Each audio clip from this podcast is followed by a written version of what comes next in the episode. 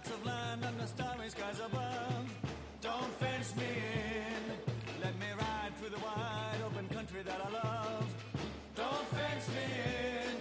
Let me be by myself in the evening breeze. Listen to the murmur of the cottonwood trees.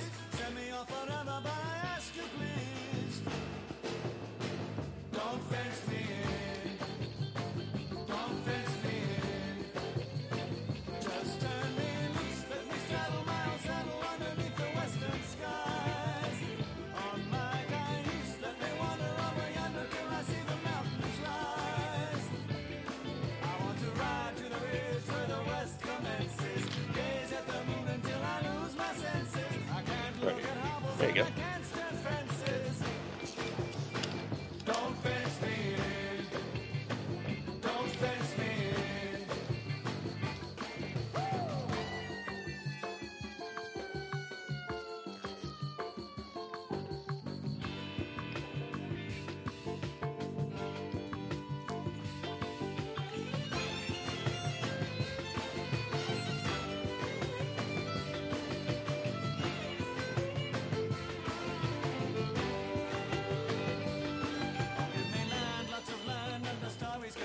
Well, good morning and happy Tuesday already. No, what's today? Wednesday. Wednesday. I don't know. It's everything. It's been kind of crazy. I've been busy. Things have been nuts.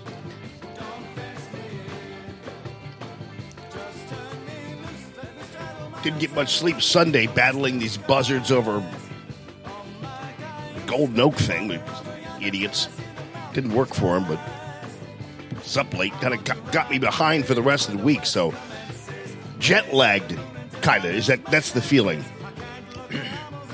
Well, so much to talk about. Mark Cation's going to be coming in, by the way. And Matt, when Mark gets in, just have him come in because Matt, uh, Mark is on a uh, short leash. Got to get out of here by six thirty. Wanted to talk to him about yesterday because you know the left, of course, celebrating the Cohen thing and the Manafort thing and.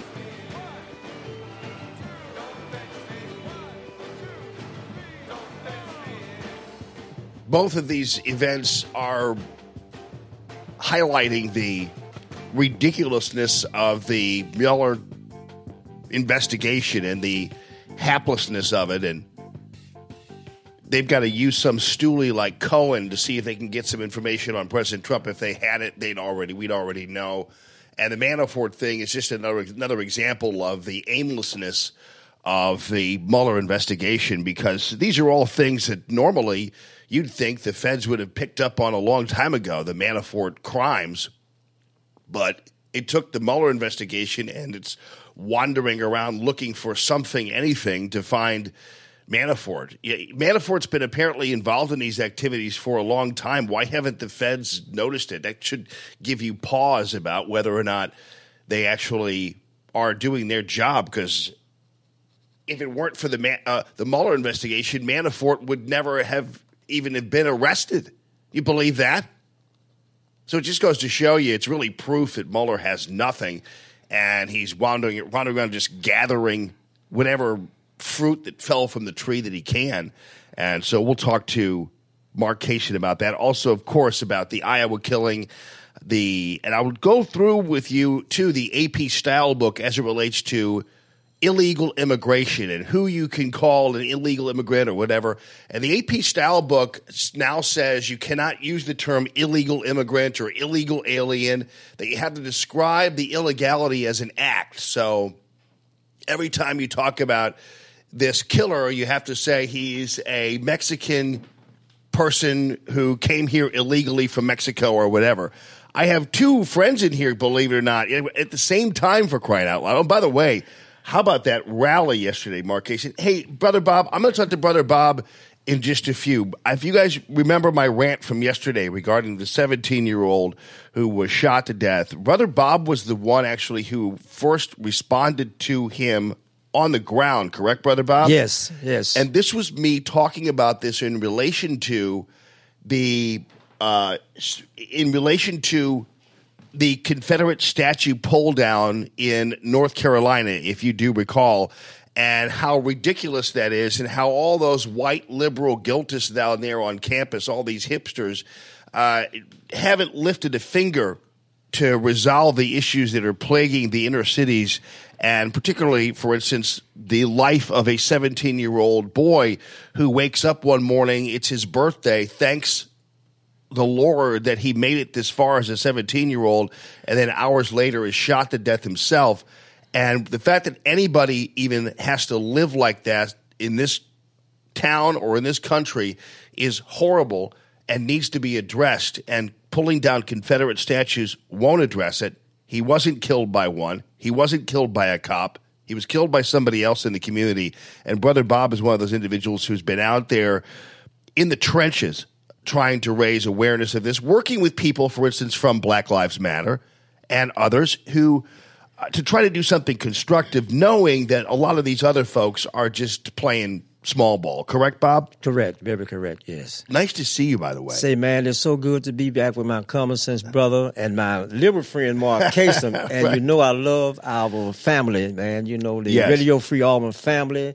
Uh, they are so just. We just come together, and it's just great that we need this in this point in time in history, man. Yeah, Yes, yeah. sir. Well, you've done great work, and uh, you know Mark. Mark knows that, and, and and to Mark's credit, you know he he hangs out with people who try themselves also to uh, to try to do some constructive things in the community. Even though I think one of them was responsible for the hands up, don't shoot thing. That lie, whatever they came up with. No, there's nothing wrong with with that story uh, because it represents a problem across the entire United States. It's not just about Michael Brown; it's about all black people. But Okay. let, but you know, here's the thing.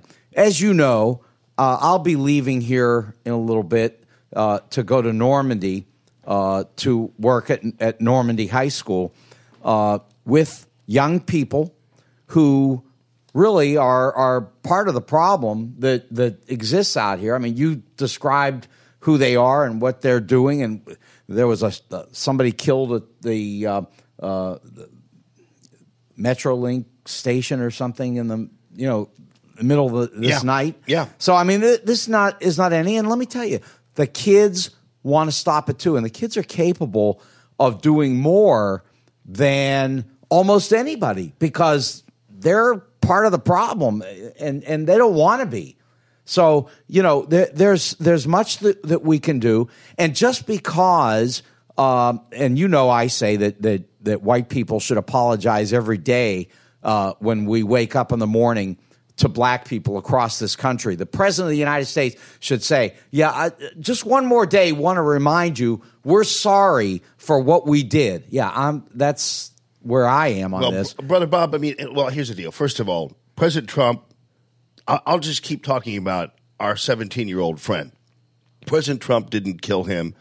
A Confederate statue didn't kill him. Can we at least agree that there are issues that have to be addressed that don't involve these typical white liberal answers that we get all the time, which is I agree. apologize for slavery and pull down a Confederate statue. No, we we should apologize, but at the same time, we should be working to end all the things that you talked about yesterday. Sure. I mean every bit of it. I mean, and and and people can do it. And and listen, brother Bob knows as well as anybody, and maybe better, uh, that there are black people who are out here doing things against the interests of solving these problems because they're getting paid by somebody. Okay, and and somebody, we know George Soros is putting a lot of money in here. well, it, it may not be George Soros that's the problem. It may be some some other white people in this town who are the problem. Uh, but but the point is that that I mean I think George Soros is probably doing a lot of good. In fact, a, a whole lot of good. But but that doesn't mean that some of his money doesn't get spent improperly because we know that too. You know, again, brother Bob knows the details on all these things. He's on the ground. He's been there Yeah. for a very long time. He knows what's up. Right. Yeah. Well, and brother Bob, I know you. Listen, I, I Mark, I know you have to go. What at six thirty or something? 6:30, Okay. yeah. So, uh, what, brother Bob? What I'm going to do is I need to fight with Mark here for a second about the Manafort and Cohen thing. So, do you have time to stick around for Oh, just a little bit? Yes. Okay. Uh, because we, we want to talk also about you know part of the reason why brother Bob is a, is a supporter of President Trump as well, is because he knows uh, that there are issues related to the economy and developing the economy, a stronger economy. Uh, th- that have to be addressed and that are part of the solutions you're talking about. And I do believe President Trump is doing a good job in creating a stronger economy that involves more stakeholders and and and higher wages, more jobs, and everything else. I don't know whether you were able to see uh, that rally last night, but uh, boy, were they were they loving on on on some uh, some President Trump last night there in West Virginia. I don't know whether you caught that or not. Did you Yeah, catch I, that? I was able to see it, but Good. I wouldn't even waste my time watching it. well, because you because you think he's just going to jail anyway. Yeah, but And- but you know, I, I texted you the other or yesterday because I, I do really want to modify this a little bit. I think they're gonna, probably going to put him in jail, but but I don't really want that. Uh, what I would like is I think that that and and I'll say it this way. You know, you remember lions and tigers and bears? Oh my! Yes, Well, I how do about remember that. how about Collins and Hunter and Cohen? Oh my! Okay, I so know. the- yeah, so all of his people are crooks. He's a crook. Well, so- Everybody he works with is a crook. They they all need to be convicted, but he- and and they will be just like Manafort. But but here's what I would like to do. Let's instead of putting them in jail, let's give them community service time, and we can send them out to coal factories and and and to beaches. Let's send them to the beach where they can clean up the all the the the uh, plastic at the beach. Come on, let, and they can work the rest of their lives cleaning that mess up that they would like to create because they're crooks. All right, let me follow up in Sure. particular. And by the way, President Trump last night said, you know, this whole thing. Where is this whole? Where Russian is witch- this? Where is this Fake collusion? news and the Russian witch hunt. We got a whole big combination. Where is the collusion? Where is where? You know, they're still looking for collusion. Where is the collusion? Find some collusion. We want to find the collusion at the beating heart of this election is border security. We have Yeah, to- and so he really focused on issues that, and we'll get to that too, because this whole thing in Iowa is another debacle and one that ultimately will have to be addressed. This is, I'm not saying this needs to be used just as for, for political gain, but this idea of abolishing ICE and all that kind of stuff is going to be coming back to haunt the Democrats. But to the point about Cohen and Manafort, when President Trump last night said, Where is the collusion? That's the problem with this investigation. The Manafort convictions and indeed even the indictment are indications not to most Americans out there who really don't even know who Manafort is and don't care. But they, they they look at this as an example of how the Mueller investigation, all it's doing is running around and looking for any, you know, how you go apple picking sometimes, and there are people who will pick up apples off the ground that have already fallen from the tree instead of picking them from the tree. This is what Mueller's doing with the Manafort thing. Manafort But he has found some apples, well, you know, hasn't he? Ma- Manafort should have been caught. Well, we don't know Manafort so far, but we we it's amazing the crimes that Manafort is accused of committing and convicted of committing. These are crimes the federal government should have been able to find on its own, but never did. And it took a Mueller investigation wandering aimlessly through the apple orchard to find the Manafort deal. That should tell you everything you know need to know. First of all, about the feds and their inability to catch people doing this kind of thing. Because if it weren't for Mueller, Manafort would never have been convicted. And it also tells you something about the Mueller investigation, which uh, they don't have anything, so they clung to this thing. Well, you keep which saying means nothing. that. You keep saying that, but here's the thing: this is the Al Capone approach. Yes. What what they're doing is getting the convictions for what they can at the moment, and then moving on to put the pressure on this guy to tell everything that he knows about what the Trump people have done that is let's call it conspiracy because that's the crime. Well, wait a minute. But And- with, and- but with Manafort, ahead. though, if, if- had Manafort had anything to tell about Trump, he would have told it long ago. This Not guy's true. going How up the river for How do decades. you know that Be- because he's not going anywhere. because he's in huge No. trouble right Yeah, now. He okay. he wouldn't wait until you're convicted Yeah. and almost sentenced to. He's to- hoping for a pardon. To, oh, the rest of your life in prison. He's hoping for a pardon, which is also obstruction of justice. You know, when when Donald starts uh, pardoning these people, which he's probably going to do shortly, uh, they'll that will be a, an additional charge against him. Because again as many of these very top constitutional lawyers have said he has the right to pardon anybody but he doesn't have the right to pardon people for corrupt We purposes don't know what he's doing. You guys, Well, here's another thing okay, that's guys are- my point. you We are- don't know. So just wait a minute. I know, but you, but but don't, why are you talking about how horrible it is that Trump pardons people because he hasn't pardoned anybody yet? Well, he pardoned Arpaio, a criminal. Yeah, well, I'm just saying he's not going to. There's no indication he's going to do that with Manafort at this point. On to the Cohen situation. Now, here it is. The so you're saying that the Mueller investigation and the efforts to bring down the president will depend on some low life stoolie who now has found himself wrapped up in some Who has tapes. federal net. Who has tapes? Right, but but here's the deal Tapes. though. Lots of tapes. But where They've got are everything. they? I mean- no, no. no. Th- Listen to Lanny Davis this morning. The the tapes are there, and they're going to present them to Mueller as part of the deal that they want to make. That's Cohen now. Yeah. That they want to make in order to keep Cohen out of jail. Yeah. Look, it, and, Maybe and, so. and listen, Omarosa's got it all too. You know. Well, she's- her again, fortunes are slowly look low life. It doesn't matter. around. Yeah, th- call them all low Yeah. lives. That's fine, and they- and they are. They're Yeah. all criminals, and now uh, you've got Cohen admitting he's a, pr- a criminal. But remember this: Cohen was was Donald's attorney. Yeah. you think that Cohen was a criminal and Donald is Well, not? they, no, th no, I don't know whether it's that. I think this is. I, I will give you this that President Trump does tend to, as we have seen, sometimes cavort with the wrong people. Okay. I, I think that that's a, that's that, I think that's a that's a. I think he's far too trusting. He's far too gullible sometimes, and sometimes he's far too thrilled with people who are thrilled with him, and so he winds up in trouble with the you know like ah, Omarosa. Come on, she's she was not a good investment. Now, even, I agree even when that, she was at her sure. best. Listen, and, and, I- and I Cohen cover- is another story. But this, but again, going back to all this though, Mark. But here, let me go back to this.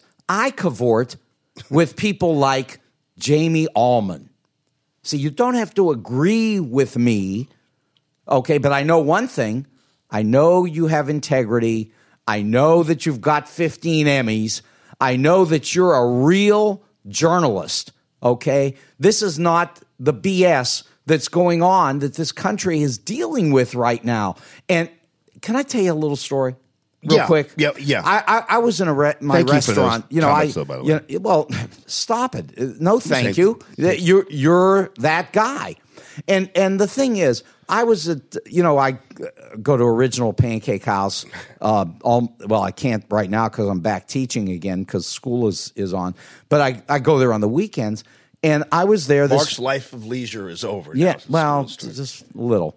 But anyway, I w- this weekend, this past weekend, I was with a guy, very conservative guy. His name is Jim. He's got a farm out in the middle of Missouri somewhere. He's got guns like there's no you tomorrow. know, you know, no, wait a minute. You know who? You know who? You know, I know him, right? do, do you? You, you know that's Halliburton Jim, right? Oh, okay. Well, okay, so so keep in mind. I know you. I know you have to go. No, I'm not. But but Jim Halliburton Jim. The reason why I know him is because, and you say he's Jim. He's out there on off Yeah. of seventy. Yeah, I- Okay. yeah. Okay. Okay. So this is Halliburton Jim. So you guys remember way way back in the day when there used to be a guy who would call into the show during the Iraq War and he'd call in, and it sounded like he was, you know, kind of far away. But he called in, he'd be he'd be breathing so hard, he'd be talking about Halliburton, Jim, and, Di- and about Dick Cheney and Halliburton and all this kind of stuff. And he just hated Bush, and he didn't like Jim, you know, uh, uh, uh, Dick Cheney. And we called him Halliburton Jim because all he would talk about was Halliburton and the Halliburton conspiracy. And his name is was Jim. Well, I don't think that that that may not be this. Well, guy. no, wait a minute Yeah, though. I okay. may, you might it might be so. So then back in the day, for whatever reason, his schedule changed or something. and He stopped calling the show, but he'd call and he'd be like breathing heavy and hard and everything else. So one day, I'm on my way to Jefferson City. I don't mean to take your story here, but I'm on the way to Jefferson City, and I see i i on 70 in a field, I see a Studebaker shell. You know the old Studebaker cars, those little uh, Sure. I oh. they're, they're like those little. I can't remember what this was called, but it was like a Studebaker uh, coupe or something Hey, like got to be over twenty five. But go ahead. yeah, Studebaker coupe, and and I was going to buy the Studebaker and refurbish it just for fun, and so I wrote down the number on the thing, and I call the guy, and I'll be darned if that's not if if if it's not Halliburton Jim who I'm called. I don't even know whether he recognized my voice or anything else because he didn't say anything to me or hang up. And he and I had a nice conversation and everything else. And I almost bought that Studebaker from Halliburton Jim. I think that's him. Yeah, I'm not sure that it is. This guy's got a real deep voice, and he's. I think he may be younger than than the person No. you're thinking of. But at any rate, I mean, this guy loves you. So I don't know about. This, Oh. yeah, this guy loves you. He thinks you're terrific, and of course, he's got guns. Oh, he's got. He's got guns, lots of guns. Anyway, the, here's the point. We had a long conversation. He was about to take his his son off to college uh, for you know this to start college again uh, for this year. But but the the conversation came down to this: this guy is is against taxes. He's against big government. He's he he's for guns. Listen, he sounded like you.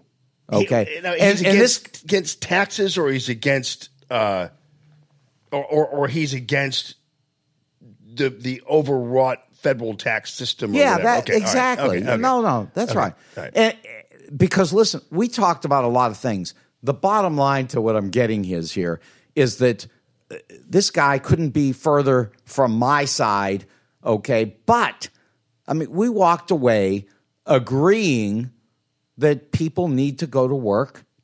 People need to to profit from their merit, not from just giving things away. Yes. That that that we need to have a a country where where everybody is working hard and producing things that that benefit the United States and and and and truly create the economic growth that you're talking about.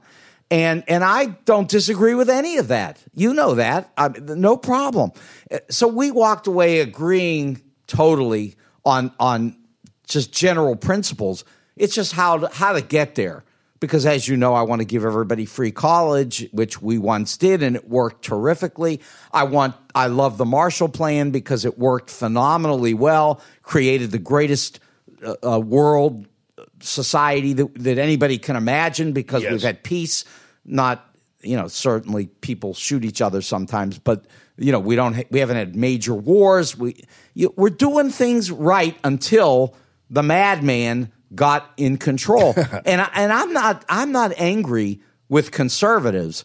I'm worried, and I think everybody should be about the madman who is is in charge here. And I think Melania may be worried about him too. No, so here's- that's here- another here- point. Here, here's what I am telling you, a- and I realize that because we're in the business of talk radio and political issues.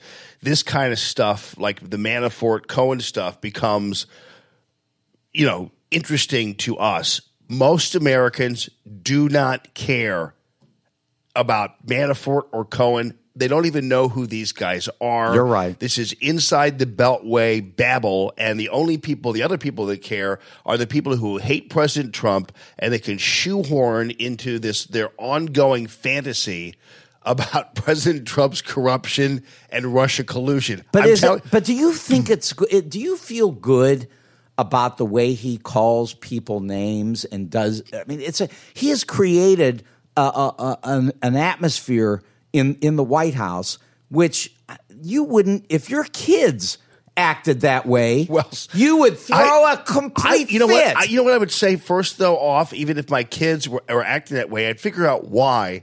And secondly, I'd probably realize that it's because people won't leave the guy alone. At some point, you know, it's like, uh, listen. I think LeBron James can say whatever he wants to say, and he's got the right to say it. I'm not one of those shut up and sing or shut up and dribble guys.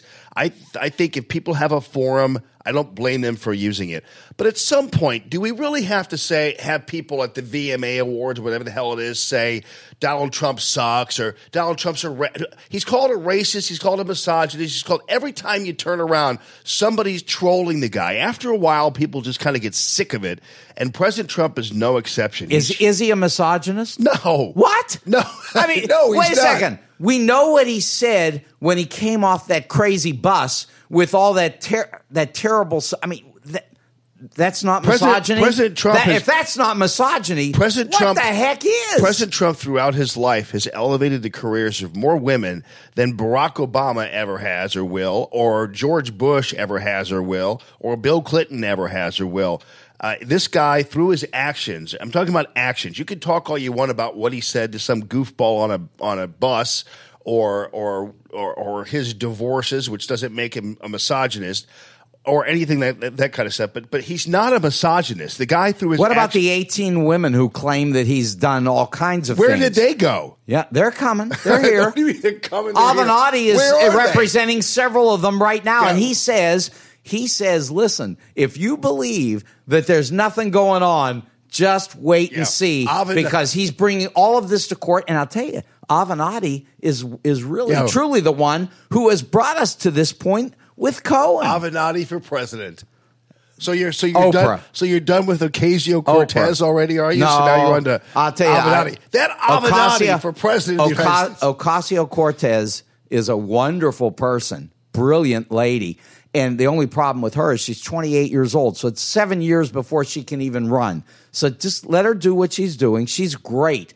I don't want Avenatti for president Okay, well, anyway. they're talking about him. There All are other, is- yeah, I know he's talking about You it. guys keep talking about all these things that are coming, and and let me tell you something. And some of them have gotten if, here. If, if Mueller, and I realize this is being masked as some kind of like, well, Mueller's just taking his time and he's putting everything in place here. Believe me, this guy, these this Manafort Cohen stuff just indicates that this Mueller investigation is just a bunch of scatterbrained witch hunting shoot anything that moves investigation that isn't going anywhere and isn't leading back to Trump. Yeah, but they've got seven witches let me already. say- Let me, say, if they had anything, it would have been out by now. It's Well, kind of like, it's kind of like this mythical. They've got seven. It's like this mythical N-word tape. Where is that tape? Well, that, that they're, Omarosa they're keeps talking it. about. Oh, they're yeah. sa- they're Okay, saying it's coming. But wait, but so far we've got Flynn, we've got Papadopoulos, we've got Cohen, we've got Manafort, I mean, there, we've got Gates,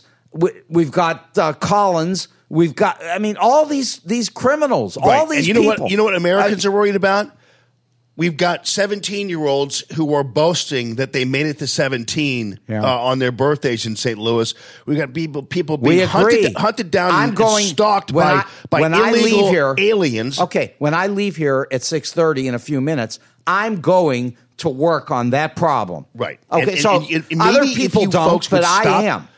And that's the problem. That's why you've got a president who, every time he turns around, is met with some accusation that doesn't come true, some scurrilous claim he's a racist or a misogynist. It's no wonder the guy's tweeting out things. been that you- doing it for bother you. 35 years. Well, you know, after a while, people get sick of the crap. And, mm. and, and, and I'm glad we finally have somebody who's sick of the crap. And, I'm not and- sick of anything. I, I think America's great. I love it. Right. I well, I do too. What I'm saying is, President Trump is sick of of, Of what's what? going on. He's a Of- he's a so-called being- billionaire. I being- think he's broke. This is all tied to the fact that you guys didn't like the fact that Hillary lost. No, it's not tied to that. You- you- you I guys- you Clintonistas- Forget that. And by the way, what's Forget more what's more misogynist than stabbing an intern with a cigar in your Oval Office? Yeah. Okay. Look, that come That's on. pretty misogynistic. Look, he Oh, he got in trouble because he was trying to hide what he did from his wife, and this guy, the one you're talking about, is trying to hide the fact that he he he uh, is involved in a federal crime defrauding the American electorate, and he tried to do it, but now his lawyer has told us what he did, and he's got tapes and lots of them. What's more misogynistic than sending out one of your female minions to lie to the American people about Benghazi? There are a lot of TV? no Benghazi. It's pretty misogynistic. A lot of Be- Valerie, Benghazi's nothing. Valerie, But- get out there and lie about a YouTube video for yeah, me, please. but there are a lot of bad men. I agree. Men Well- men are a problem. No, that's that's What- true. what- what they exactly do bad has- things to women all the time. Uh, listen, as is- we sit here right now, it's happening all over the, Yeah. the United States. Husbands are beating their wives. Those on, statistics, on Super Bowl Sunday. yeah, always. Yeah.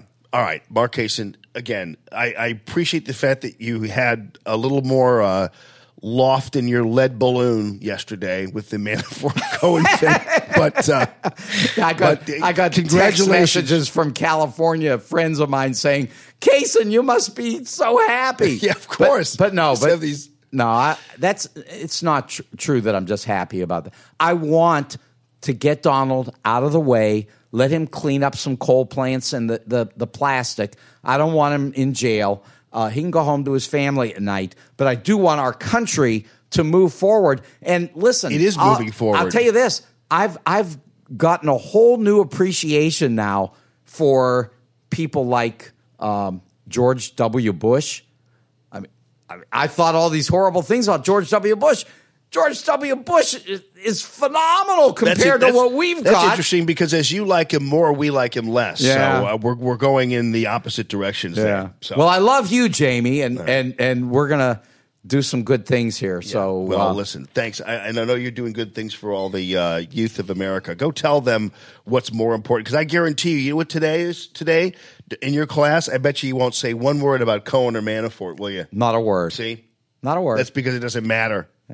There are other things that matter more. I know. Yeah. definitely. yeah. You're right. Well, I'm sorry, but that you're uh, you can't do the pancake thing anymore. But that's but I'm glad you're back teaching Okay. and everything else. And, and thanks for coming in so early. No, it's it's No, fine. It's fine. And now, um, get out of here before you Yeah. catch on fire because I'm about to play our national. Oh no, anthem. no, no! I don't want to see that. Ooh, Ladies and gentlemen, horrible. ah, we're gonna it's, it's, we're gonna pour water on the witch. yeah, you know the end of the the the, the Pledge of Allegiance is now.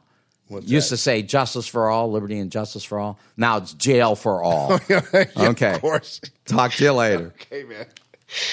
Oh Lord. Well, ladies and gentlemen, without further ado, our national anthem.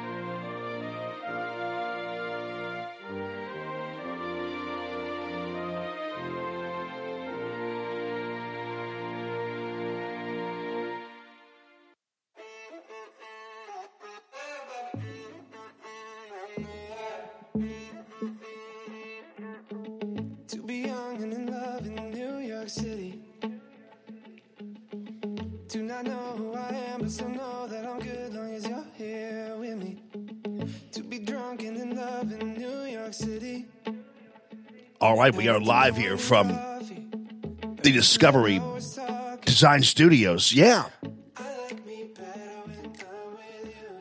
Good morning and happy Wednesday, everybody. That was our morning calisthenics, you know. That was our that was our little morning exercise, our jumping jacks. Our jumping jacks with Mark Kaysen. That's what we need. A little bit of uh, get our blood going, right? Good morning this morning from the Discovery Design Studios, discoverydesigninc.com. Thank you for all of that. I want to remind you about my friend Matthew Mitchell and the Matthew Mitchell Allstate Agency for all of your insurance needs car, home, life, boat, motorcycle. You name it. For young people, he's got some of the best deals you're going to find anywhere in terms of rates. Young people always get kind of hammered, you know, insurance, but not with Matthew Mitchell and the Matthew Mitchell Allstate Agency. Yeah. 855 quote me. 855 quote me is the uh, number for Matthew Mitchell.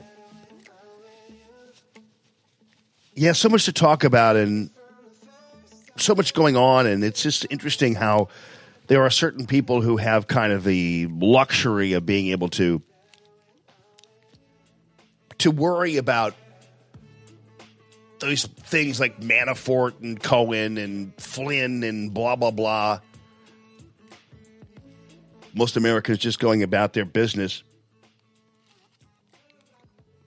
Of course, you also do remember that Molly Tibbetts was just going about her business. You remember that, though, right?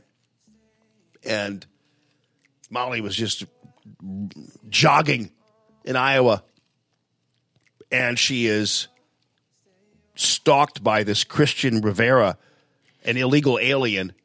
And I'm going to get into this in just a little bit about the AP style book. I don't know whether you've noticed that there's an interesting way that the news media discusses and labels or talks about illegal aliens. They, first of all, don't call them illegal aliens. They don't call them undocumented immigrants anymore, and they don't call them illegal immigrants anymore. The AP style book requires, well, it doesn't require, but suggests the news media d- do a different thing in terms of describing illegal aliens, and their the AP style book, which is the what reporters use to, to find out what is the best way to say something or this and that. It's just kind of a guide, but people use it. Now, apparently, to be an illegal immigrant, you, you have to be able. It's an action, not an existence. So these guys have bent them over in all kinds of different directions to try to just avoid calling these people illegal aliens. So now it's uh, a person from Mexico who's here illegally. So that's why you're seeing this kind of weird language.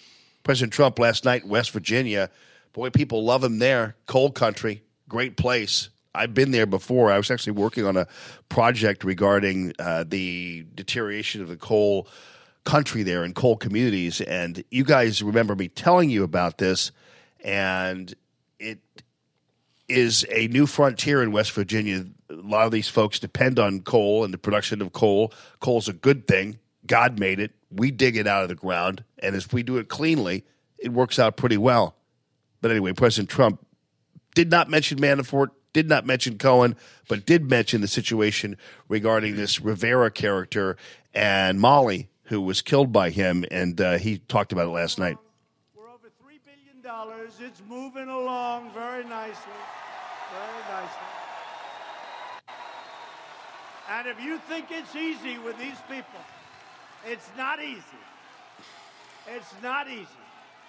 We're getting the wall built. It's going up. We're getting it built. And we have a big number in right now.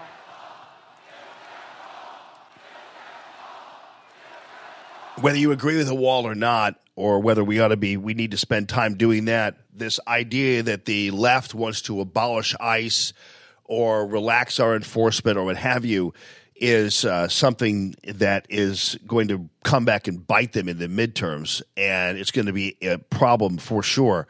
And this issue, one thing we know is illegal immigration or illegal alienship is not only the fault of Democrats. Republicans have been equally at fault.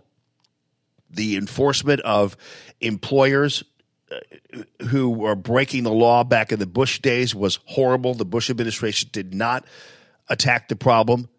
And in fact, they did it. He did a better job than than Clinton. Uh, Clinton did a better job than Bush did in enforcing those employer laws.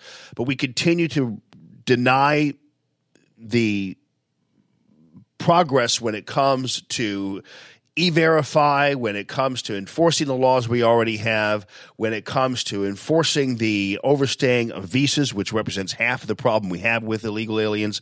And so we've got to attack this problem and and the sooner the better. And we also have to acknowledge that both parties have been responsible for the situation we're in right now.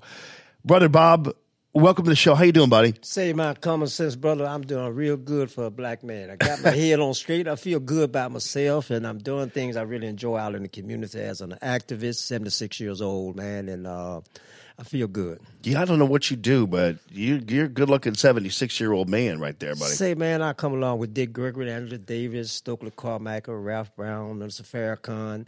And over the years, you know, there was things that we had to do. Evidently, this is my spiritual calling, and I think that I believe in divine intervention. So, uh, I, I, like to say that our common sense brother and our Radio Free Allman family, man. You know, Yeah. it's just so good to be Yeah. able to wake up excited to do some things. You know, be free. Well, you know, I'm I'm really proud. I have to tell you, folks. I don't know whether if you see a picture of Brother Bob, and and, and I'm really proud of the fact that Brother Bob is wearing a Radio Free Allman uh, camo hat. And, and, and a Black Lives Matter button.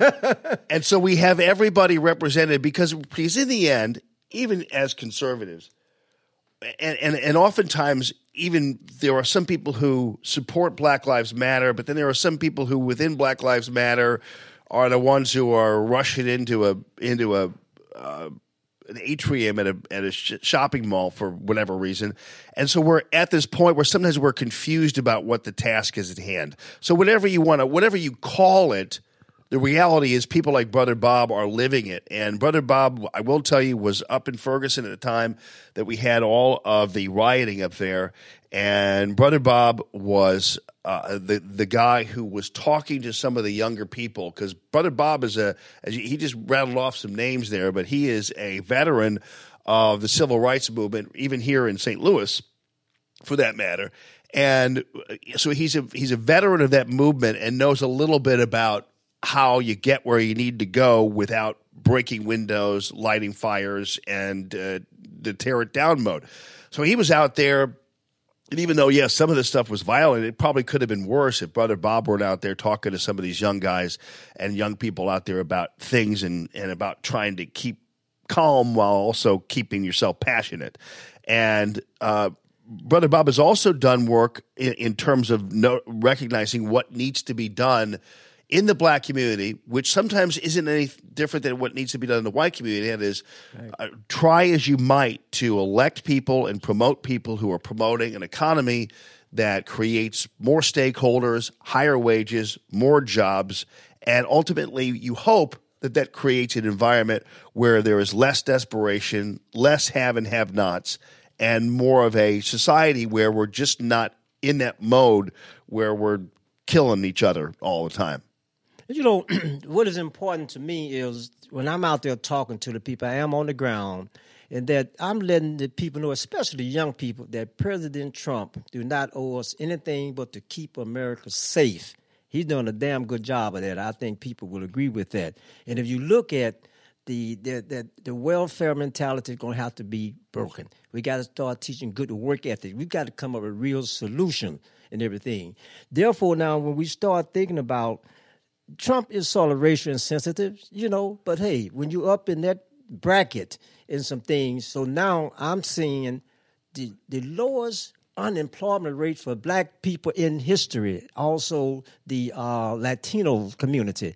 Now, there are jobs, you know, when Henry David was on uh, uh, several weeks back, and, and I agree with him, man. People out there now going to work if they want to work. See, a lot of them with the grandmama and the mama on welfare, they ain't saw nobody get up and go to work, so they ain't gonna have no good work ethic. And Right. that's one of the things that we want to do is come up with solutions. Start them at five years old at the school we just got on North Grand across from the old YMCA between Herbert and Sullivan, Hebert and Sullivan, Sullivan Street over there, and that's where the young seventeen year old got killed Saturday morning, Saturday afternoon rather. You were right there, I right? was right there because we have a council of elders. We have a new movement we call the Human Rights Movement for young people, letting them know that they're standing on the shoulder of the greatest civil rights movement in the 21st century, led by King. Now, these young people in the protest of Black Lives Matter, they need now a structure to take it from civil rights to human rights. You got a lot of good civil rights laws on the book.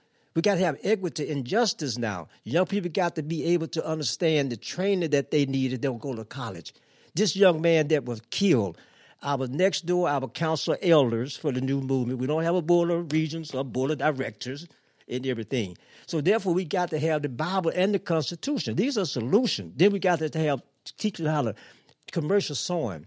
Why can't we manufacture solar panels and distribute? Why can't we teach these young people that we got to have some capital, some investment? You out there protesting, burning shit down. That ain't solving the problem in North St. Louis. Yeah, it's interesting you mentioned the solar panels issue because this is an example of where, for instance, President Trump, uh, we have seen a huge increase in jobs in the solar panel, American solar panel building industry, in the steel industry, and in other manufacturing segments here, thanks to these tariffs, which some people, Republicans too, otherwise were always, oh, no, no, no, you can't do that. He, Ronald Reagan would have never done that. It's like Ronald Reagan did it all the time, to tell you the truth because he knew a little bit about what fair trade is uh, as compared to what free trade is. But even that on the micro, that little element there is creating an atmosphere where, there are more jobs out there. These are clearly manufacturing jobs. These are not, you know, jobs in a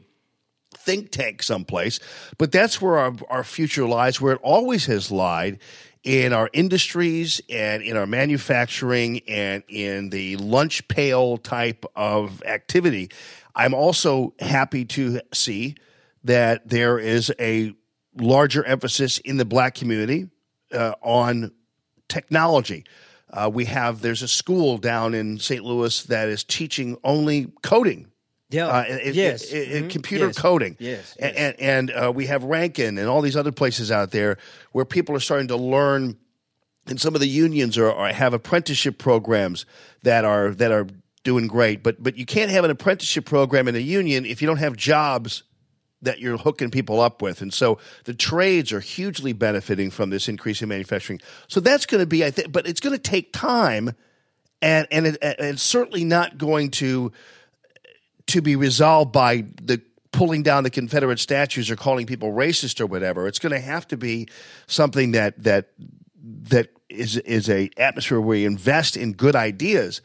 To your point about the 17 year old, and I, I made a big deal about this yesterday because this was such a problem. Uh, because I, I was watching these people in North Carolina and they were pulling down the statue and but whatever. And to tell you the truth, I, I watched the way they pulled the statue down. I said, you know what? If you guys had any energy, you could have a tree removal service because the way you pulled that statue down, uh, that showed some skill. Why don't you utilize it?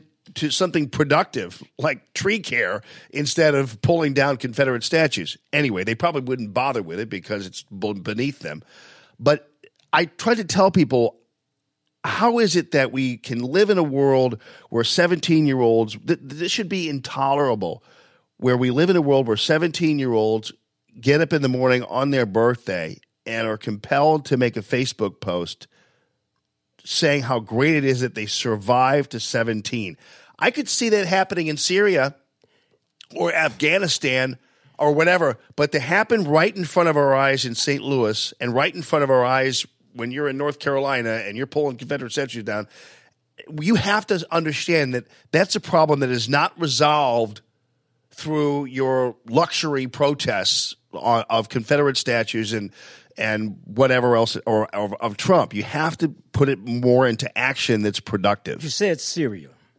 A lot of North St. Louis look like Syria. The sister that's in there now from Rolla, Missouri, Sister Rainey, went through North St. Louis with me yesterday, and we got videos and pictures. It look a lot like Syria. So you're gonna have that mentality also there. Then what happens is you get these 17 year olds like that young brother. You had Mike Brown was killed, and you had a big uproar and things happen. Now this little brother get killed at 17 on his birthday, and his girlfriend, I'm right there. She had just went up the street to get some ice cream while he was coming out of the Chinese place. So I was school at 3103 to 11 North Grand, which is right across from the old YMCA, is right next door. We were having our first annual barbecue and fish fry to help raise money. We have young kids that, that, that comes and helps us out. We start them at five years old. And across the street at the old Y, they had the community wellness and people that was coming, man, getting uh, blood pressure checked and all this. Some of them people, little kids, saw this. When he came out of the chop suey place, and we was in there talking to our council elders about what we need to improve upon, how we're going to solve some of these problems. But what happened, we heard a shot. We said, now that could not be no backfire. So quite natural, the older guy, they get up and we go to the front uh, because we, we have an auto body shop there. We have auto repair, and we want to teach them hands on. I'm in the vocation and the trades. That's what I used to do, and I, I love doing that. And let me tell you, man, when I got there and I saw this kid, he had laying back. I was gonna see about, you know, I could take my t-shirt off and put do it, do the press the chest. I mean, uh, just automatic because coming from the South, growing up in Pruitt-Igoe housing project. Wow, I've seen it. Then I'm in the war zone down in Cairo, Illinois, 67, 68, 69. Some of the people remember the shooting into the all black pyramid court housing projects there by the Ku Klux Klan, American Nazi Party, and the documented movie is that they did four years to make between two rivers, Cairo, Illinois. Well, I'm leaving the picket line down there. I've been shot at. I've had to take three people that were shot and bring them to St. Louis at night to the doctors up here could take the bullets out. And the point I'm making is, I, instinctively, I goes over, and I see this young brother there. In the, okay, y'all listening, believe me, it's gruesome, it's painful to see a bullet hole in the forehead, and he laying back, blood is gushing everywhere. A five dollar bill. Now I've been on Channel Two, Channel Four, Channel Five, saying the same thing. we got to do something about this. We, we got to solve the problem. And you all listening out there now, believe me, we got to come out of the pulpit. We're going to have to get back to the word of the Bible. We're going to have to make sure when I wrote the letter to apologize to these young people, to the editor of the St. Louis American newspaper, they published it. We got an interview with young people who read it. They appreciate it, but we're asking them to give us as elders some good time. So, where did the five dollar bill come into this? His hand, he had the five dollar bill. He laying on his back with his legs up under him. You can see the blood gushing out the nose and eyes and everywhere.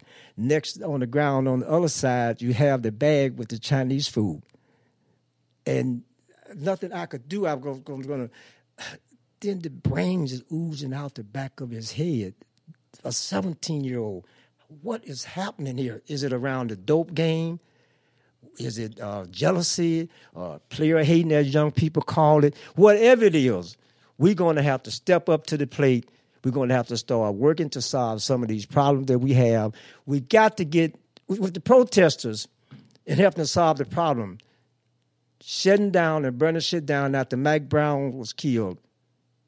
The whole world is looking at us. I told uh, ex Governor Greitens, we need some on the job training money. You know, he and I had a real close working relationship. Uh, I'm still in contact with his top aide, the young brother. And we're still working. I'm trying to get an enroll now to meet the new governor so that we can carry on. Because I'm telling young people, you got to have electoral politics. If you control the politics, you control where the money go. You have your own police chief. So quit bitching, get into the fire academy, the police academy. I did it with Chief Dotson. He was here. Belmar out in the county he and I get along real good. And we have to have supportive services for young people too. You got to have transportation. I need a 15 passenger van so that being the spokesperson for the young people prison ministry.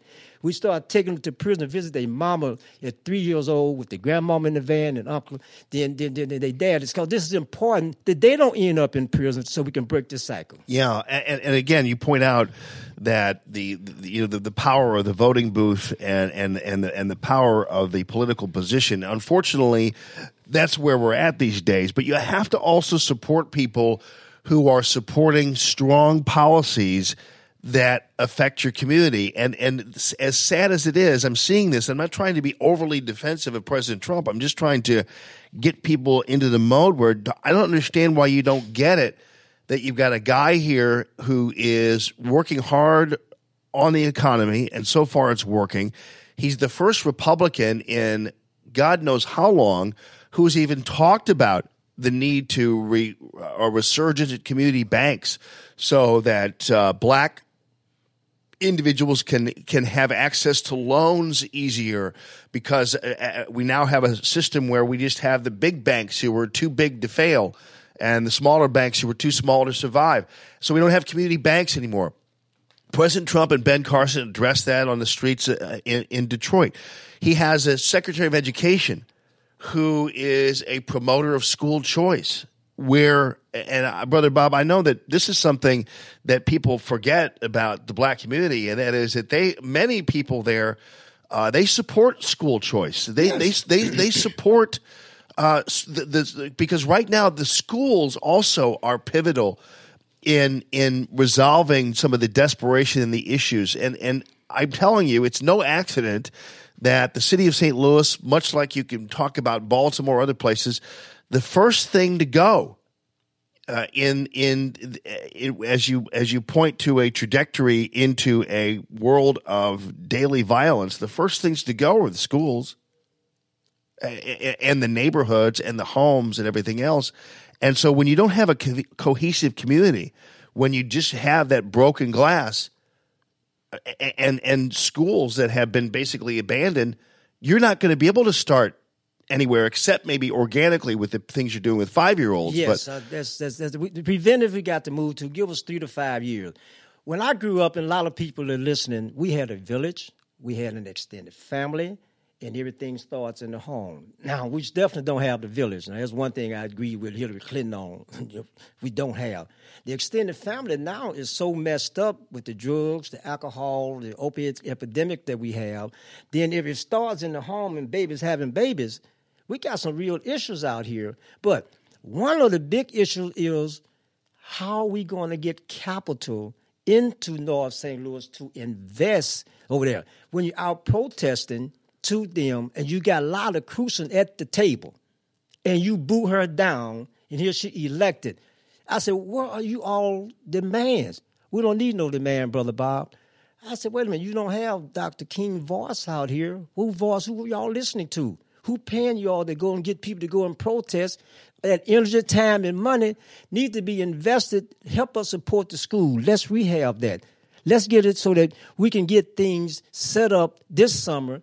Let's partner with the different universities. The sister in here now, Sister Rain is from Rolla, School of Engineering. We need them to come up, help us with the solar panel. We need an elevator. So these are things that help solve the problems rather than talk about treating the symptoms.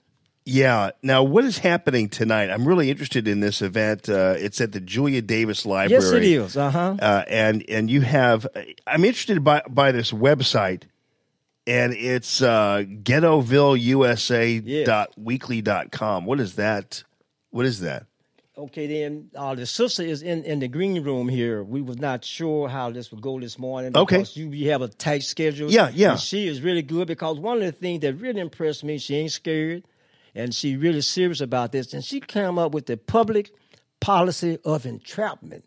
Okay, then now, and, and so many of the victims, even your engineer in there, they having a good discussion Yeah. about his and everything. So the night uh, the, at, at, at, at, uh, from six to eight thirty p.m. at the Julia Davis Library at forty four fifteen Natural Bridge Avenue. Uh, that's what it would be. The Rollo Renters Association and Living Color of Law, and it was a great book. Richard Rothstein, author of The Color of Law, a forgotten history of how our government segregated America. This book named names and everything about how St. Louis is run like a plantation. We were the last, I think, to free the slaves. when you start looking at it in the way she ties all this in and everything, um, uh, she does a much better job of, Yeah. of this than I I can. Well- Well, I'm more on the ground floor here and, out in the community with just just pounding those streets, man, and trying to help save these babies. We got to. Right. Well, well, can she come in? Can you? Can she come in here for a second? Because Mm-hmm. Oh, I, I want to ask her because I think this is interesting. It is. Uh, th- this book uh, because this is this is an important uh, concept here. Uh, and, and the book is called "The Color of Law: A Forgotten History of How Our Government Segregated America." And you guys have to know because even as conservatives, and oftentimes, uh, is our broadcast interrupted? Okay, there we go. We've been having some issues regarding it. Uh, you were back, okay.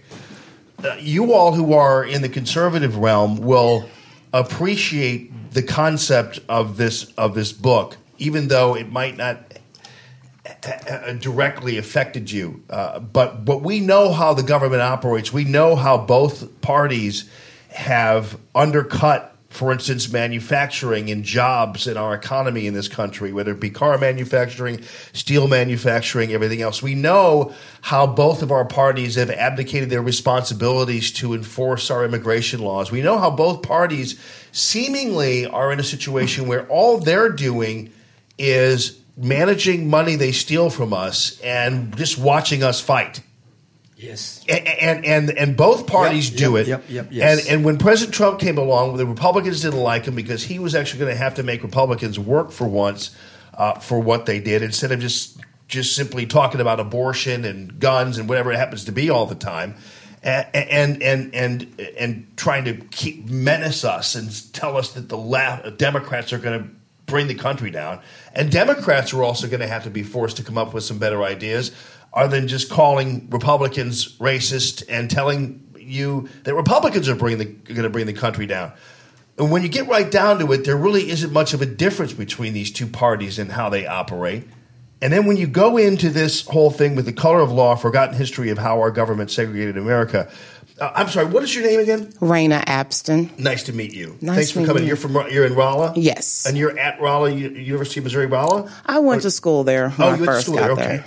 Because you know why this hits home, and this is this is a a story about how American governments in the 20th century deliberately imposed residential racial segregation on metropolitan areas nationwide. The reason why this is important, and Brother Bob, you might be aware of this. There's a documentary about North St. Louis County. You guys remember this documentary right after right after Ferguson, or actually it was done before Ferguson, but it pointed out what happened in Ferguson. Because you all know what the situation was in Ferguson, right? That uh, it was a predominantly that whole area there was at one time predominantly white. Yes. And then what happened is that instead of actually, there were a lot of things were redlined there. Uh, black people were not buying homes in those areas. There was a lot of this, you know, for whatever reason, things were going on. And then what happened is we wound up with Ferguson with a small uh, grouping of public housing. That's in the third ward where Mike Brown was uh, killed, and you remember the old Mill Creek area where you have A.G. Evans down there now, and uh, Harris Harris Stowe College is there. So then those were the places that they were allowed to move, was like out in the county, Ferguson, and so forth. But then you brought in that Section Eight housing, and one of the thing about that is you have thugs that are being raised. You have the welfare mentality and everything. And so, therefore, with that single parent, then you end up. Ferguson is now seven percent black. St. Louis is majority black. And then you start looking at where are the resources there. We see uh, the, the, the book here is fantastic. Well, and then but then you had a situation where then you just simply it was almost like putting black people on a reservation. Yes. It- it- it- and, and there's this mentality where that's the sum total of helping the black community is setting them up in a white community. It's kind of like the way the way desegregation with the schools worked. It was like, I know what we'll do. We'll just wake black children up at four in the morning and send them out the parkway, and that'll solve the racial problems in this country.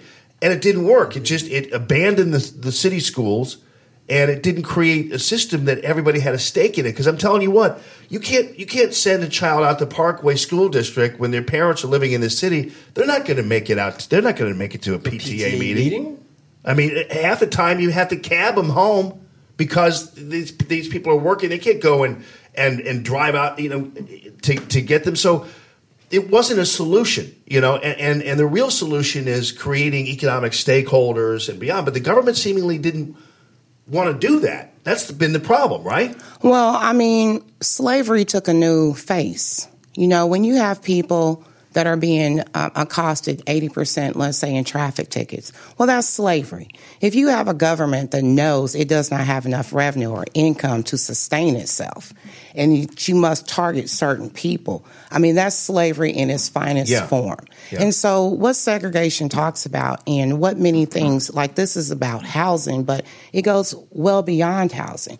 When you have systems that do not give you any type of relief or any type of resolutions, even though procedures say they do, for example, of a lease or getting out of it, you're stuck. There's nothing you can do. So that's a form of slavery in itself. You're just working, turning over money, and never getting anything out of it. Yeah, and and, and there's a reason why, and it just seems to me, and again, I don't want to make this overtly political because I think both people, both parties, and both political philosophies have just abandoned uh, the black community uh, on a number of different levels. And we had a situation here, for instance, uh, where we had. oh, I'm surprised it hasn't happened earlier, where we had a confrontation between a woman, a black woman, who went to a store, a convenience store, Gas Mart. Yeah, a own- good fella in there, Mart. right, owned by people uh, who are new to the country, Easterners. Middle Mhm. Easterners. And, and, it- and and the issue here wasn't how terrible it was that Middle Easterners are here or that they own stores, but it raised the, the, the question of okay, why is it that there are so many stores and businesses in black communities that are never owned by black people? Uh, and and part of that too is the fact that we, we of course we've lost the community bank. Uh, there there has been no effort to to uh, generate economies and neighborhood economies, community economies. President Trump wants to repeal the Dodd Frank Act. Yes. Now, therefore, that's going to give us the opportunity if we can come up with consistent black leadership and white leadership that ain't bought off. When you have the plantation Negroes and everything, then you're going to see what we see. The Mideasterners got all of the service stations in one zip code alone. We spend the black community ten million dollars a year just for gas in just one zip code over there. We have only one black franchise that's a BP and Natural Bridge and Goodfellow. When when the Mideastern came in, they started getting the service station. Then we should have had the leadership say, okay, then we want a black to get one. They go and get two more. Okay, then we want a black female to get one. So now we don't have a black bank. We don't have a black credit union in North St. Louis. And what do you see? The killings, the whole thing. So now when you protest and you get a lot of crucial at the table, you get Judge Jimmy Edwards now the public safety director. The chief came down Saturday. He and I had a good talk about what we want to do at this school. Now we're going to have to have them to get the resources. I talked with uh, uh, uh, Kelvin Adams, superintendent of public school. I talked with Bruce Frank. You you had him on your show. You did a good part for him getting the publicity out, getting himself out, and getting elected and everything. So look, when you're getting a lot of publicity and you ain't getting the money coming to North St. Louis, then you see the problem we have. Well, and here's the thing, though, uh, uh, because you mentioned about how they need to have blacks have this station and women have. Yes. But but here's the thing, I, I have a different solution to that because I, I, I don't.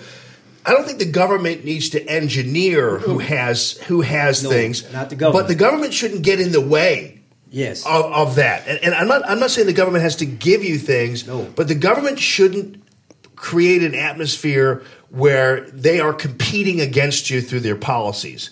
Dodd Frank and and the and the la- and the bank bailouts and all that were clearly policies that were competing against their own citizens. And, and so the, the the reason why it's easier for a Middle Easterner, and God love them, I mean, if you want to start your own business in America, it's a fantastic thing.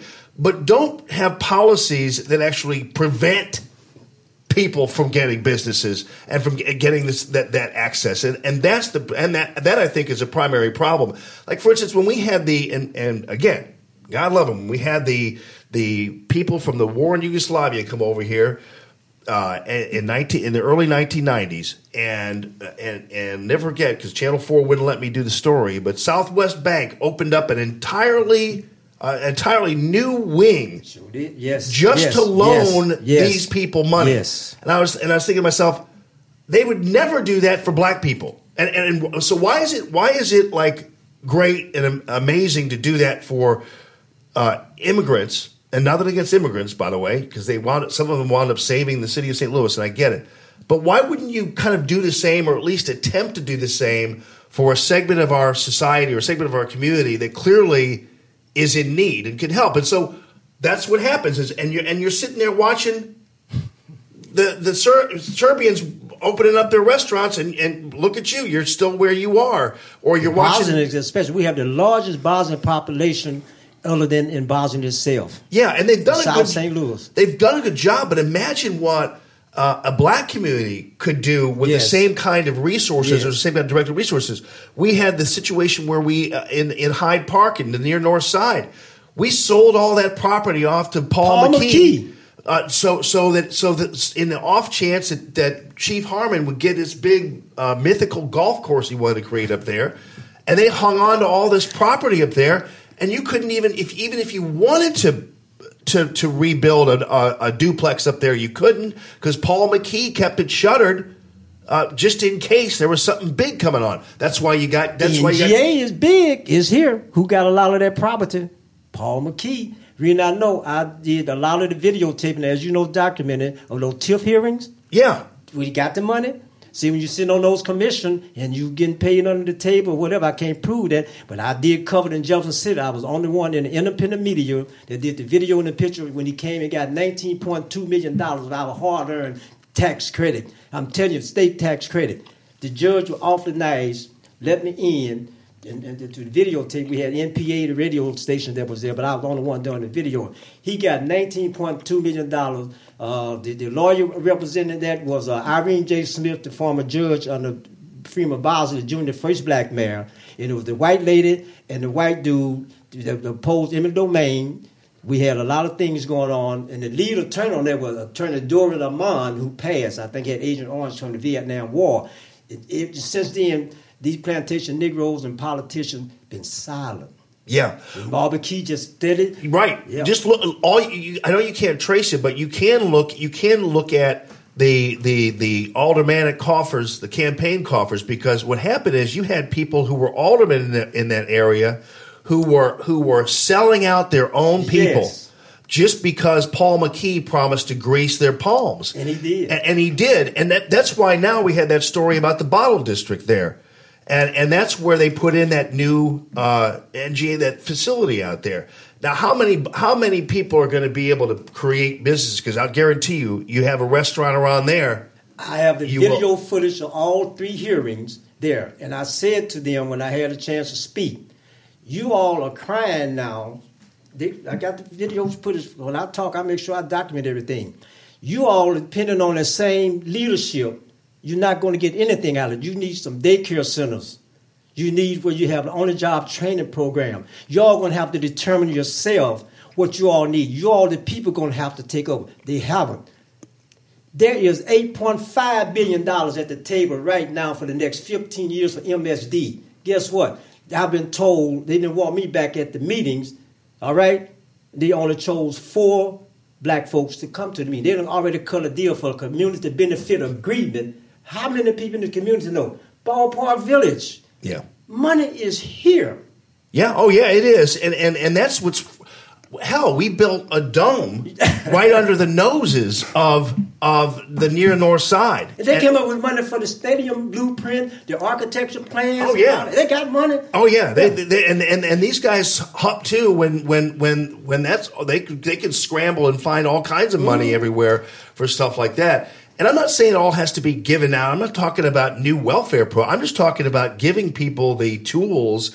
Uh, or, or at least creating an atmosphere where people can thrive. That whole area up there, the the uh, Hyde Park area, the Bottle District. That's that's some beautiful parts of, of St. Louis up there, and how they wound up letting that under their noses just to there's no reason why Crown Candy Kitchen should be the only place where people go in in that area up there. There's no reason why that Gateway Mall should have been sitting there as long as it has been sitting there.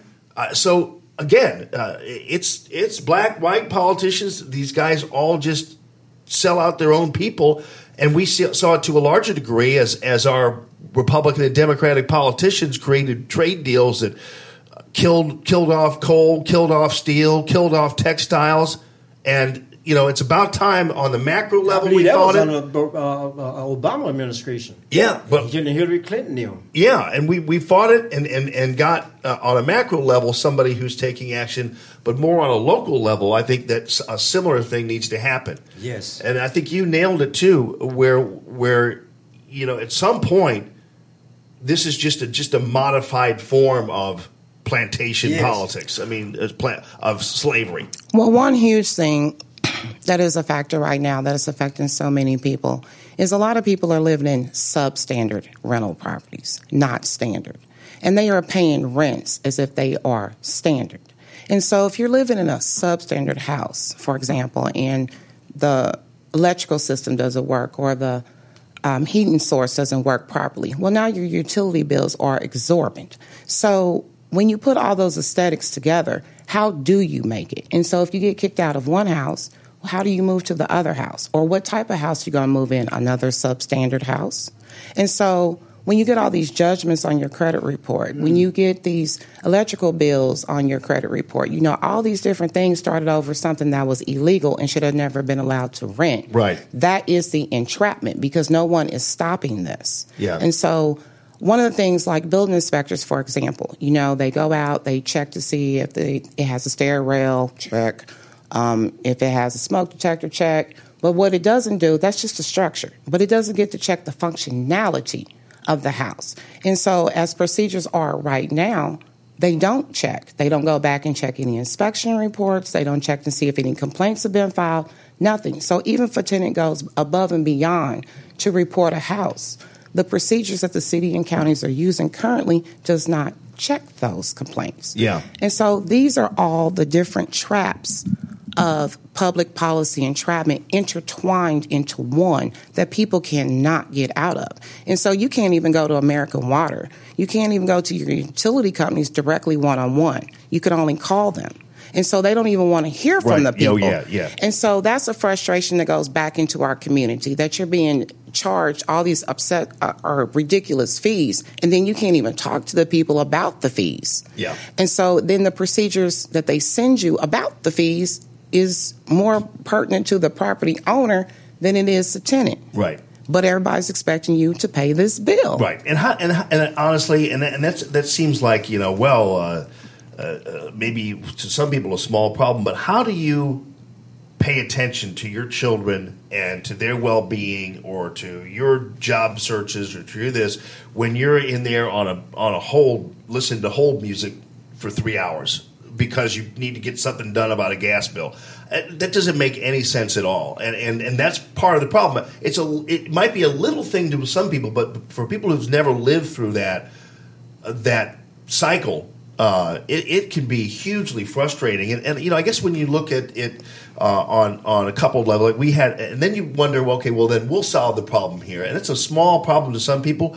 And then you have then you have the people going. I know what we'll do. We'll to, to resolve all this. We'll just uh, have more gun control. I'll never forget when an alderman had a meeting, a town hall meeting uh, in the north side. You might have been there, brother Bob, talking about gun control, and and everybody who came out to that meeting, all these normal, average, everyday black St. Louisans came out and said, "You got we don't, guns aren't the problem here.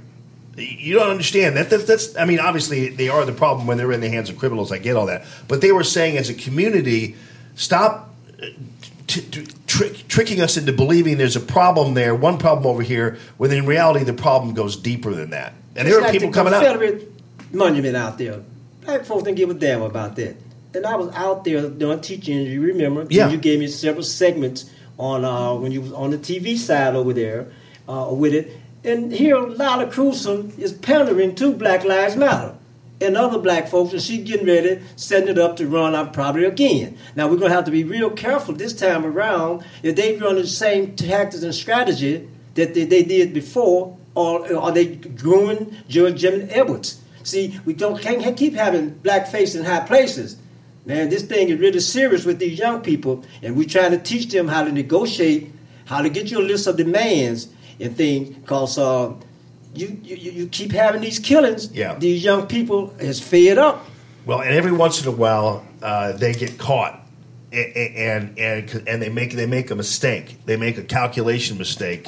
Uh, the white establishment does, and they have a ribbon cutting for the opening of the Gateway Arch, or whatever that whole thing is, and they forget Black folks. to have black people in, it, in in the ribbon cutting, and like, oh, oh, yeah, I forgot. Sorry, we forgot. But that, but you know, that one moment told you everything Oh, they, you needed to know. They token people that spook who sat by the door. Uh, Yeah. Ozzie Smith there. Yeah. Ozzie should have said, "Oh no, I don't want to be a part of this Yeah, here yeah. unless we have see until you get people to have inclusion. Let's see what President Trump going to do when he was in Detroit at the black church. He haven't gotten to the black agenda yet. Yeah. I'm saying we're going to be. You and I have discussed this before. I think black folks are going to be pleasantly surprised with the way Trump is going to be providing the opportunities. Now, if you're lazy, you got that welfare mentality, you think you go in time to somebody owe you something, then shame on you. Right, and I think I think ultimately too, both sides, if you're black or white or whatever, I think ultimately what you can do is recognize too that the black agenda is not too much different than the, white, white agenda. agenda. I mean, when Yes. it becomes uh, Yes. desire for educational opportunities, uh, housing opportunities, uh, a stake in the economy. All those things, and ultimately, uh, we'll have to realize that. But we also have to realize that the government sometimes is absolutely not here to help. So, I mean, a lot of times the government has created it. Yeah. And so when you have policies, you know, that does not allow you to even interact with the community, but you call it customer service. yeah, That's right. a problem. Yes. You know, and that makes a person mentally, the, the mental anguish that is here.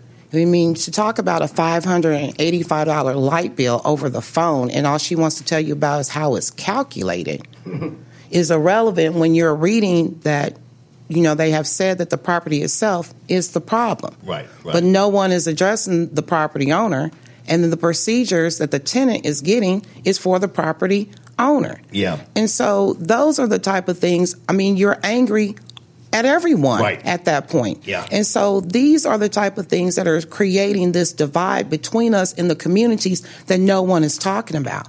Another hot topic is how um, Ameren gave Urban League a million dollars, and everybody thought that was great, and they clapped.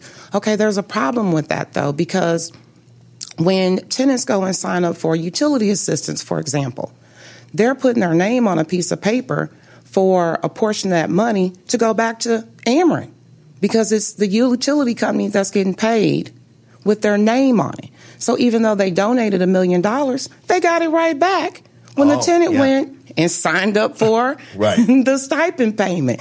So, you know, even heat up St. Louis and cool down St. Louis, all this is a joke. It's a ruse. And no one is calling foul on this at all.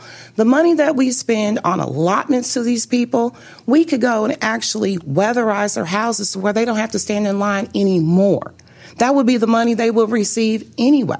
Um, the county, city, uh, there's a facade grant, a $20,000 facade grant going on. But guess what? Only property owners and business owners can get it. So once again, that's a money tenants can never receive. Right. Interesting. Is that in this book? Is that kind of stuff in this book, or is that something you guys you, you focus on?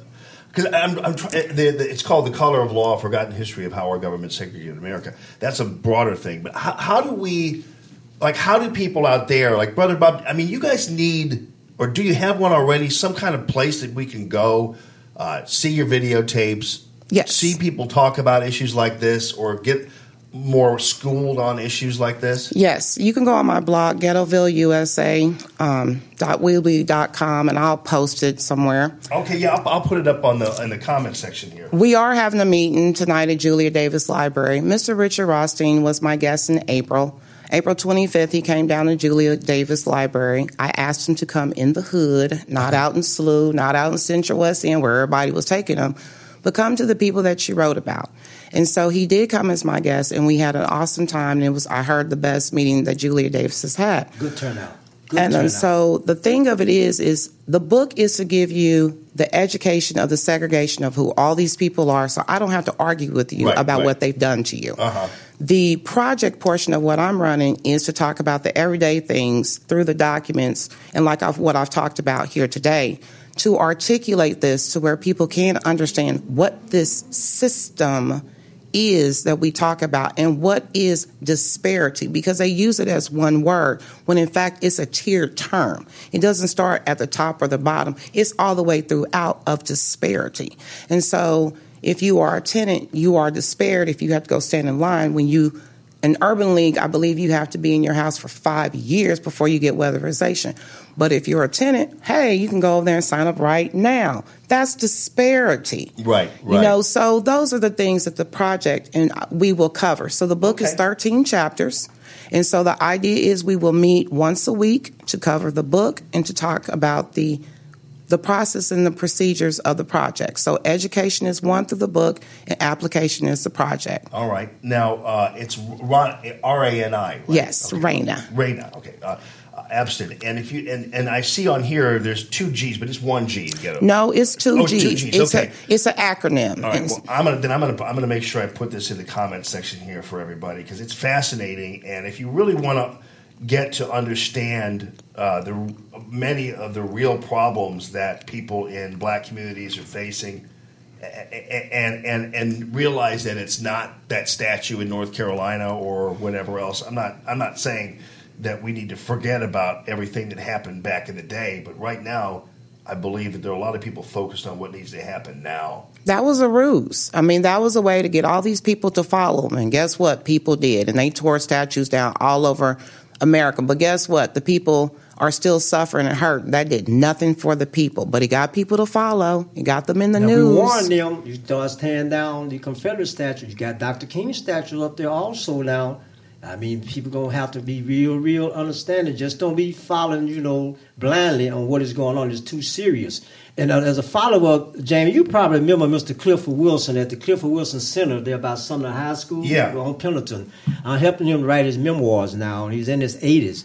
So he's the uh, senior council elders for the new movement, uh, I'm one, human rights movement that I'm one of the co-founders of. So now at our school at 3103 to 11 North Grand between Sullivan and uh, Hebert there, we are partnering with the Ronald Renner Association uh, with Sister Rani, who, who, who is the head of it, that we want on every Sunday to do like Clifford Wilson. We don't have to reinvent this wheel for this new human rights movement. We want these young people at the table with us. We don't have to do no demonstrating and protesting like Dr. King them did in the civil rights movement. So what we have now, we want the, the, the young people at the table immediately. Ralph Brown, Stokely Carmichael, Andrew Davis, and us. We didn't get at the table with King them at the beginning because of the things that was happening. We done done the protests, we got the issues out there. Now we need to build upon that greatest civil rights movement. So on Sundays, we would start having, we get the school ready.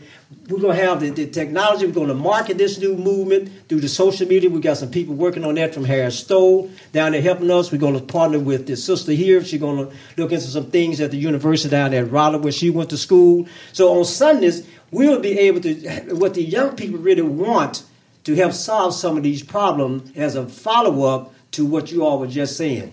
All right. Well, listen, it, it's been a real privilege having both of you here. Uh, it was rather by accident, which is great, uh, but that's the way things ought to go. No, Sometimes, there was a blessing that the dinosaur radio station and TV did what they did to a Jamie Allman. yeah. Well, See, every once in a while, I mean, I've been talking a lot about angels, and sometimes Yes. uh, angels. We talked about it yesterday. angels. Sometimes angels do appear, Yes. uh, because they want to uh, remind you or uh, educate you on what's really going on. And sometimes it's just a matter of uh, where the angels land. And you two angels landed here, so I appreciate that. Yeah. Good luck with everything. Yeah. Now, we've got to say this here, please. There is a sister named Thomasia. She's retired. Uh, took Sister Rain about it yesterday. Uh, the co-founder of the new movement with me. We went about about a month and a half ago on a Sunday to talk with the people on the street, the young people, because they just had a killing over there around Cote Brilliante uh, between Sarah over there. Now those young people she done organized. They want to do a lawn care. He called them Sister uh, Thomas Seal, Boys in the Hood. We talked to him. Now, here's what I'm saying. We got a small dump truck already. We got a trailer already. Now they want to do lawn care. They ready. Am I right, Sister Ray? Yes. We talked to them. We, we took these flyers to them. They was interested. So we need some lawn care equipment now. We need the uh, weed eaters. We need uh, uh, lawnmowers. We need everything. Contact Brother Bob at 314 398 5478. 314 398 5478. Community, now is the time to step up. This will give us an example of what we can start working with these young people so that they don't have to go and sell the drugs.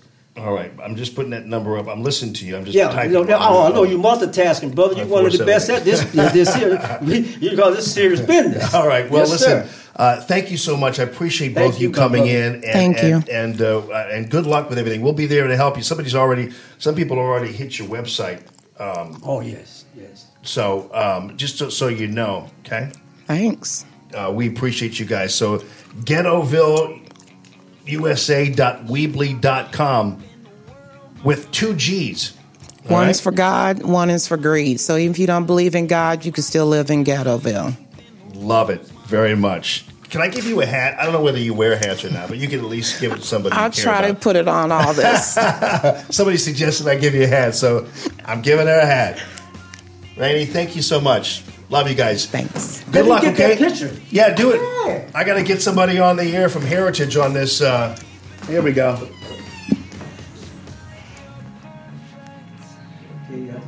Bob a chance. We can get some good equipment going. Even Brother Bob has trouble with his phone. right. Gotta love it.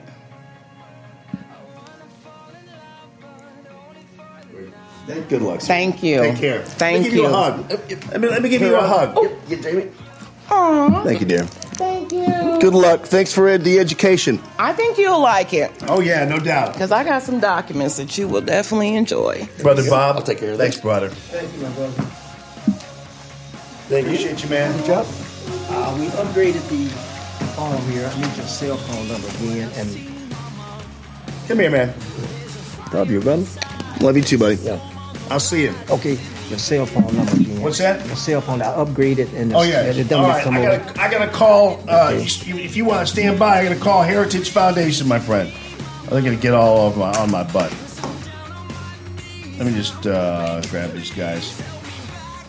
John Malcolm. I'll call him. I, I, I wish I had a way of uh, just uh, being able to just take that in for a little bit because it was. Uh, it was really an experience just delving into all that, wasn't it, people? Brother Bob, you all right? Okay, man. Love you, man. Thank you. Brother Bob, man. Love that guy. Uh, 6273. Yes. 273. Let's hit this. I'm Malcolm speaking. Hello, Mr. Malcolm. It's Jamie Allman here in St. Louis, Radio Free Allman. How are you, my friend? I'm doing great. How are you? Good. Let me get your volume up here. I'm, I'm just coming off of a uh, little bit of a deal here, real quickly. I'm going to turn this music off, and I'm going to get you uh, piped up here with some volume. There you are, Mr. Malcolm. How you doing, sir? I'm doing. I'm doing fine. Great to be with you. Uh, great to be with you too. And uh, I'll tell you, you had a long time. Well, two years ago, you had a list of those who should be considered for the Supreme Court. This was two years ago, and the prescient and well-educated John Malcolm said, "You know what? You ought to consider Brett Kavanaugh for the Supreme Court." And lo and behold, here we are and we're getting into the time of where we're going to have the hearings and the consideration and possibly even a vote. And so, welcome to the show. And why did you think that this was such a great idea two years ago, my friend? Well, so I put together a non non exclusive list of eight people, all of whom are outstanding uh, individuals, uh, seven of whom are now on the president's list. Uh, look, Brett Kavanaugh is a- an amazing public servant. So Yale College, Yale Law School, uh, clerk for two uh, circuit court uh, judges before clerking for Anthony Kennedy, the justice whom he would replace on the Supreme Court. By the way, his co-clerk was Neil uh, Gorsuch. Uh, after that, he was uh, did a fellowship in the Solicitor General's office.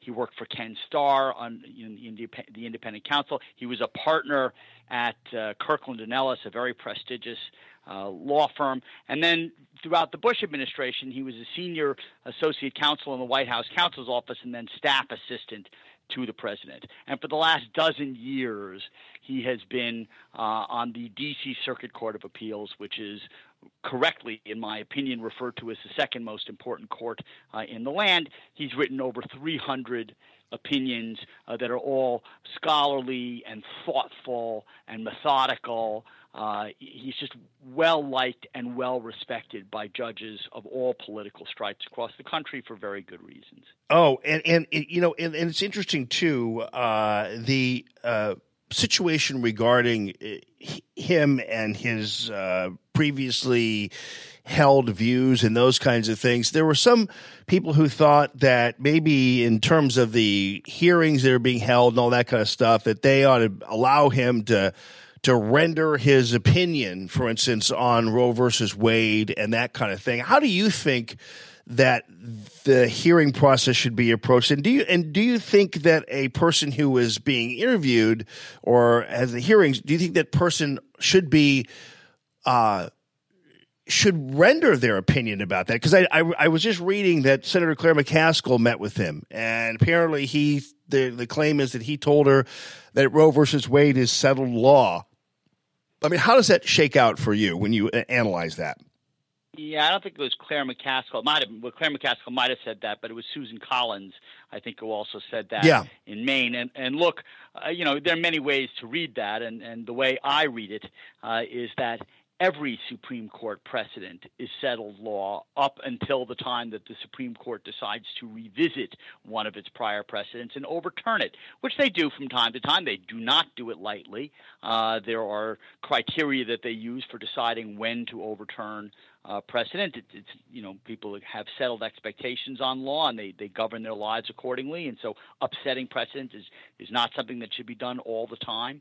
Uh, but you know all Supreme Court precedent is entitled to respect unless and until the Supreme Court says otherwise. Uh, and and judges are supposed to be fair. Uh, independent minded and uh, rule on the basis of law, not personal or political preferences. And they're not supposed to prejudge cases. We ask judges to step down and recuse themselves uh, whenever they have prejudged the outcome of a case. They're supposed to wait for cases to come up to them. They're supposed to consider the arguments uh, of lawyers and then render their best judgment. Every senator says that they want uh, judges who are going to be fair and independent minded, except that they try to tie them down to uh, saying in advance that they would uh, vote to uphold the precedents that they like or vote to overturn the precedents that they don't like. Interesting. So it could, because we have determined, I mean, in the end, because right now this whole Roe versus Wade thing is being used as kind of the uh, the, the, lightning rod issue, and and there's this idea somehow that you get Brett Kavanaugh in there, and or a conservative Supreme Court, and suddenly it's back alley coat hangerville again. Uh, but that's not really necessarily the case. Uh, e- even in the worst case scenario for a, a, person of a liberal persuasion that Roe versus Wade would be overturned, that wouldn't necessarily change a whole lot. I mean, it would basically just be back to the states, correct? Yeah, so the left tries to portray this in a number of different ways. So what they say is, well, abortion, uh, Roe versus Wade, and, and made abortion legal, and therefore, if you were to overturn Roe versus Wade, abortion would be illegal. And that is, in fact, not true uh, if Roe versus Wade were to be overturned, and I'm not predicting that it will be, but if it were to be overturned, uh, then the matter would be left to the, the voters in states uh, to figure out, uh, you know, what to do. There was a trend towards uh, states having more liberal abortion laws when Roe versus Wade was decided, and of course, Roe versus Wade was decided because it was supposed to end the issue, but it's done anything but that. Uh, the battle lines have been drawn on Roe versus Wade Uh, in more contentious ways than any other single issue. Now, with respect to the issue about whether Roe versus Wade will be overturned, Democrats have been predicting Roe versus Wade Roe, Roe versus Wade's demise practically since the day the decision was announced, and certainly going as far back as 1981 when Sandra Day O'Connor was uh, put on the court. Roe versus Wade has continued to survive to this day. There is only one justice on the Supreme Court, Clarence Thomas, who has said that Roe versus Wade should be revisited uh, and overturned if an appropriate case presented itself. I don't sense any hunger by any of the other justices, including any of the uh, Republican appointed justices, to revisit Roe versus Wade anytime soon. Yeah, interesting. I and and again, I wanted to double back on something just and then before I let you go here, uh, John Malcolm with Heritage Foundation, heritage.org. The when you said this, the appeals court in D.C. is the second most important court. Just out of curiosity, why why is that? Because there are a lot of regulatory agencies that are here in the United uh, that are here in Washington D.C. So virtually every important regulatory matter, and after all, regula- you know regulations govern a, a large portion of all of our lives, are pretty much not exclusively decided by the DC Circuit, but a lot of them are, and also issues related to things like military commissions. Uh, you know, all of those cases uh, come to Washington D.C. So a lot of terrorism cases uh, come to Washington D.C. So there're just an awful lot of very, very important matters that pop up periodically in circuit courts around the country, but are a steady diet of the D.C. Circuit Court of Appeals. Yeah. Okay. Interesting. I, I, you know, a lot of us uh, don't really. It's fascinating to tell you the truth because uh, so much of what really does truly affect us uh, in our regular daily lives are uh, th- th- on the regulatory side really do do make a do make a huge difference. And I guess in the end too. Uh, personality wise, I find it. I, I'm so glad that nowadays we can we can hear the proceedings with the Supreme Court for so long, we actually didn't, you know, kind of get a, a, glimpse of the personalities of these justices, or we didn't know that uh, Justice Thomas never spoke, you know, those kinds of things. Uh, but I, but so it's but it's interesting to hear them uh, speak and challenge even some of their own preconceived notions when they're talking to uh, one of the solicitors uh, there in court. Uh, so, from a personality type, what kind of jurist would a Brett Kavanaugh be uh, right there uh, if we listened in on some of the proceedings if he were the Supreme Court justice? Well, as I think the American public started to see when President Trump announced him on July the 9th in the in the East Room, uh, I had the, the, the privilege of being there. Uh, he is a very warm individual and a regular guy. I mean, not only is he, you know, there coaching his his girls' basketball teams, but frequently after those games and after nationals games, he goes to a local bar and the bartender said, "This guy's been coming in here for years and having beer and a hamburger." I had no idea that he was even a lawyer, much less uh, a judge. He's just a, a a regular guy, just a really smart one. He is really well liked by uh, everybody. So he has an outstanding temperament. He treats uh, lawyers with respect, and he at the same time asking incisive questions designed to hit at the heart of a legal matter. And as a judge, he is, you know, going to be what I think he, what he said in various speeches and opinions. He's going to be a textualist, and originalist. He's not going to come up with new constitutional rights uh, that are not, you know, explicitly in the text of the Constitution or based on precedent. He's not going to reach outside the text of a statute to try to divine some hidden congressional intent, perhaps based on a statement made by a senator in the well of the Senate late at night when no one else was there. Uh, so he is going to look at the law and apply the law and leave the policy judgments uh, to the legislators and to the people. Yeah, it's so interesting that I guess you know that it's so true too. The fact that he's such a regular guy and gets out to ball games, coaches. That's one of the reasons why it's been fun to watch some of these people uh, try to scour the earth for any image of him at a bar or image of him at a Nationals game or whatever. But um, the, the, yeah, you would think that he's you know going to be they're, they're, looking to see him having a beer with Osama bin Laden. I mean, it's it's really yeah. it's really silly. yeah, know, absolutely. The guy likes baseball. right on. wow. All right. Well, John Malcolm, thank you so much for taking the time. Uh, you guys at Heritage, we talked to Jim Carafano and Genevieve Wood and Jim Talent and uh, Hans and all the rest of the gang. So it's really great to talk to you again as well. So thank you very much for your time. My pleasure. Good to be with you. All right, you too. That's uh, John Malcolm with the Heritage Foundation on the Kavanaugh thing, which is kind of rearing its uh, rearing its head at this point. So, going to get back to the stuff that's going on around around town. President Trump in West Virginia. Oh, they love him there. He's a coal man. Yeah. And they're cold people. Yeah. Also, this Cohen Manafort thing, I don't know, you guys caught us really early with Mark Kaysen, and I've got some opinions on that. If you didn't catch it, if I were you, I'd later on rewind it or check out the podcast and listen to that because as I as I explained, this Manafort Cohen daily double yesterday kept the left wing lead balloon afloat for just another couple more days. But I got news for these folks. This is probably going nowhere. A lot of reasons why. Thank you to Santino's Cigars and Cocktails for sponsoring the show. Don't forget, we're going to have our happy hour there on the 27th of September. That's a penciled in date, just in case something pops up. But we're going to be there for the official Radio Free Allman happy hour. RadioFreeAllman.com is where you can uh, check that out. Also, don't forget, Chris Kahneman is waiting for your call there. If you haven't gotten one of these groovy mattresses, the 1961 Symbol mattress since 1961. Bamboo, comfortable as all get out. 636 698 5167. 636 698 5167 is the number there. By appointment only during the week, Saturdays 10 to 2. And the reason why they do the appointment thing, it keeps the overhead down, it keeps your mattresses just that much more inexpensive. Yeah. Don't forget also my guys at Discovery Design, discoverydesigninc.com.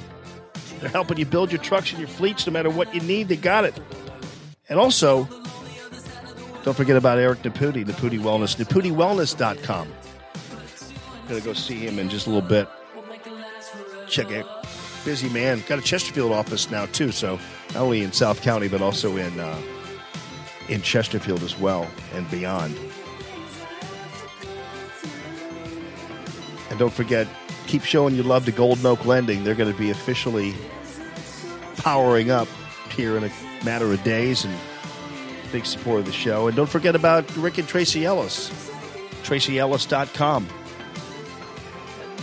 And don't forget that I have a way for you to get a hold of me and I'll set you up with them if you're selling a home, a business, or wanting to buy a home or business. 314 309 0704 314 309 0704. Why did I have a dream last night? It was right before I woke up, and I was uh, out looking for a Christmas tree. What's that about? I never analyzed these dreams. I was out way out in heaven knows where, out in some rural area looking for a Christmas tree.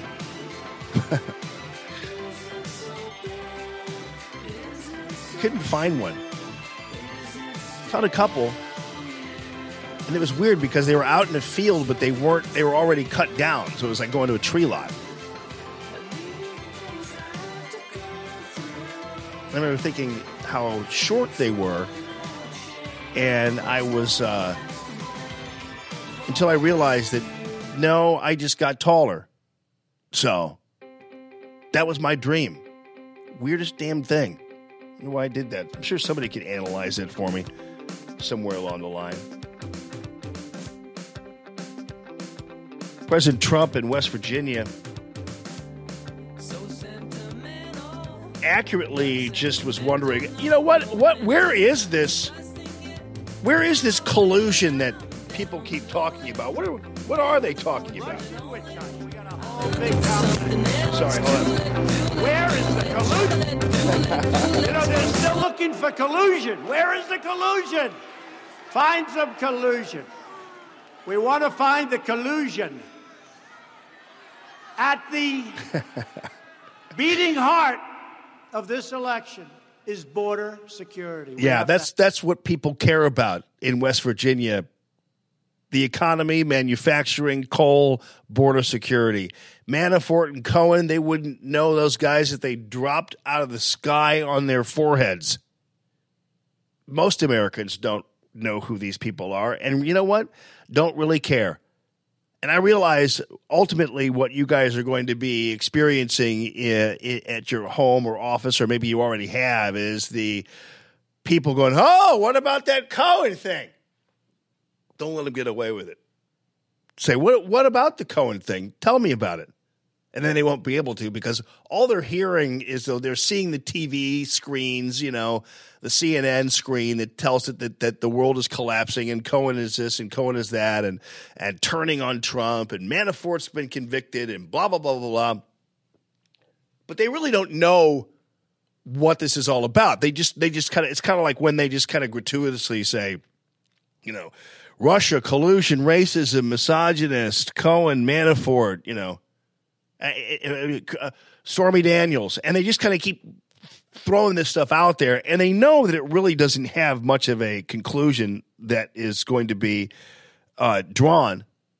And the reality is, people don't necessarily realize that the Manafort conviction, the very fact that he was even charged, is actually proof that Mueller has nothing going on. You realize that? That, that? that actually the very existence of charges and indeed this conviction of Manafort is a pretty good indication that Mueller has nothing. Because keep in mind, this these crimes that were allegedly committed uh, and and that Manafort was convicted for occurred over a number of years. And it's actually kind of surprising that Manafort got away with what he got away with for as long as he did. You realize if it weren't for the Mueller investigation, Manafort would never have been caught. Manafort would none of this would have ever actually come to come to light about Manafort. He never would have been caught. He would have kept on doing whatever he was doing. And that's kind of surprising considering how we're told that the law enforcement and these guys are all over the all, over it and on top of it and ready to rock and this and this. But the the amount of stuff you realize he's he had upwards of what was it, 18 counts against him? And then he's got another one coming with the with the next trial. And I, I I'm I guess I'm assuming based on the convictions that he's not a good guy, but the fact of the matter is he never would have been caught had it not been for the Mueller investigation. And that ought to tell you everything you need to know, first of all, about whether there's really adequate policing of this kind of stuff, because apparently uh, there isn't. He got away with this for a long time. And whether or not Mueller really has anything at all other than a searchlight looking for any kind of movement whatsoever. Earlier in the show with Kaysen, I compared it to, uh, you know, when you go apple picking, there's always, you know, there's always some people who will just assume pick the apples off the ground that look good as opposed to reach up and grab one from the tree. And that seems to me to be the sum total of the Mueller investigation, where he's going on a hunt and just taking whatever low lying fruit or ground level fruit that he could grab. And Manafort just happened to be one of them. And people are going, yeah, but, you know, Manafort, it's like, well, wait a minute. If Manafort really had the goods on President Trump and really was chock full of info, we would have already been able to establish that. We've already known that. Okay, it's like, no, no, it's coming. It's coming. Go, wait a minute, though. They're sending this guy to prison for decades. If he had valuable information that at least he was willing to trade out, the information wasn't going to come uh, before sentencing. You guys know that, right? I mean, I mean, the negotiation time for a Manafort who has all the dirt on the president of the United States uh, doesn't come after you've been convicted of the crimes. It comes when you've been nailed and you plea bargain or do whatever you're doing to try to get out of it. That's that's when it that's that's when it comes about. You don't wait until you're all the way through a a hearing process and a trial and you're about to be sent up the river for decades to start your negotiations. So if uh, my position is if Manafort had the info that that Kaysen is fantasizing about, we would have seen it already. We we would we would have we would have known about this already. Then you also have the situation uh, regarding Cohen. Cohen is another example of how there's a lot of chest beating about what people have and what people don't have, but in reality, in my opinion, Cohen's got nothing. Because again, you wouldn't go through this entire process and and, and through the, this entire thing where suddenly uh, you're going to be walked into an FBI. You're going to turn yourself in. If if Cohen really had damaging information on Trump and really had the goods and the tapes and all that kind of stuff, do you really think that he would be subjected to the perp walk? I mean, he wasn't really handcuffed, but you know what I mean. T- turning himself in, going through all this rigmarole of the uh, of the charges being filed against him and all this kind of stuff. No, this the negotiation time is is when you're trying to when you know they got you dead to rights and you're trying to work yourself out of it. Negotiation time isn't after you have been humiliated in the public eye. So again, yeah, okay. Is there is there uh, is are there things out there that might be going on that might blow back on uh, on President Trump? Maybe, I, I, possibly. But I guarantee you, if it were really hugely damaging, we would know about it already. Guaranteed. Do you think Mueller would be waiting this long as his whole investigation stands in question? The efficacy of it and everything else. Don't you think he would already have uh, pulled out his his best stuff? Or or what is he waiting for? Is he is he is he really waiting for a, the the perfect time to come out of it and and bring it all out and lay it all out? I doubt it. So again, the Manafort Cohen thing. Most people, first of all, don't care about it. Uh, it it means nothing, except that Mueller has nothing, and it also means that President Trump, yeah, he probably sometimes can use a little better advice when dealing with some of these people because he's got, you know, Omarosa, he's got, you know, this whole thing with, and, and again, have we seen the N word tape? Nah, haven't seen the N word tape because there is no N word tape. If there was, we'd have seen it by now. There is no Russia collusion. If there was, we would know it by now. There is no damning information that Cohen has. If there was, we'd know it by now. And Manafort, if there was, we'd know it by now. So naturally, of course, in West Virginia last night, President Trump was talking a lot about this situation regarding Molly Tibbetts. You know, We're getting the wall built. It's going up. We're getting it built. And we have a big number in right now.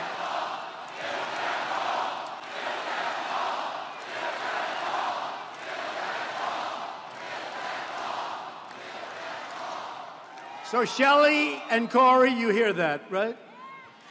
So we have 3.2 billion. We're looking for 5 billion this year, and all of a sudden it's going to be finished, and it's going to be very, very effective.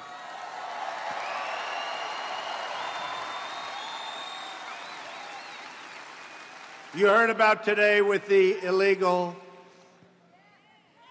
alien coming in, very sadly from Mexico, and you saw what happened to that incredible, beautiful young woman. Should have never happened. Illegally in our country. We've had a huge impact, but the laws are so bad The immigration laws are such a disgrace. We're getting them changed, but we have to get more Republicans. We have to get. and more people to enforce these laws and and more Republicans that care more about like for instance than Bush did about illegal immigration and about our visa programs and everything else. You can say all you want if you don't want the wall built or don't think the wall is necessary. I, I I totally understand your position on that. I get it. But we definitely need to have people who are tougher on illegal aliens and the immigration problem. Half of it having to do with the fact that people are overstaying their visas. But this guy had been running around for seven years and was never flagged. He still didn't even speak English. But he, there he is, and now he's charged with this murder. Uh, we've heard a number of people, you know, we heard people talking about, yeah, but what about the father in Colorado who killed his wife and two kids, and he's not an illegal alien, so blah, blah. It's a non sequitur. It, it makes no difference in the world. There's no comparison. This guy was not supposed to be here. He was not supposed to be in the United States. So, so bringing somebody else up who is in the United States is a, is completely not applicable and is and is not part of the argument. I was curious about the reporting on this illegal alien, and if you got any kind of reporting on the fact that he was an illegal alien at all, they didn't call him an illegal alien. They didn't even call him undocumented immigrant anymore. I mean, maybe some people did, but if they did, they were in violation of the AP style book. Because I was curious, you know, the the AP style book is is is it, it's on the desks of most people in the industry on the newspaper end and on the media broadcasting end. And the AP style book basically gives you tips and, and direction on how to on terminologies and what is best use and what is not so good. You know what's the what's the word to use and what's the word not to use and how to describe something. So the uh, senior vice president and executive director kathleen carroll explained this decision that took place almost wow four years ago and and and now the word the term illegal immigrant shall not be used by the news media at all. And so the style book the ap style book no longer sanctions the term illegal immigrant or use of illegal to describe a person. Instead it tells reporters that illegal should only describe an action such as living in a or immigrating to a country illegally. So so that's why you had a lot of people and their terminology if they really made a deal out of it at all is this way they put it was that he came from Mexico and was here illegally. So so the the reporters all had to uh, have had to adjust their language to kind of soften the severity of the act of an illegal, and so they, it's kind of it, it's buried in the in the paragraph as Garcia was here from Mexico illegally.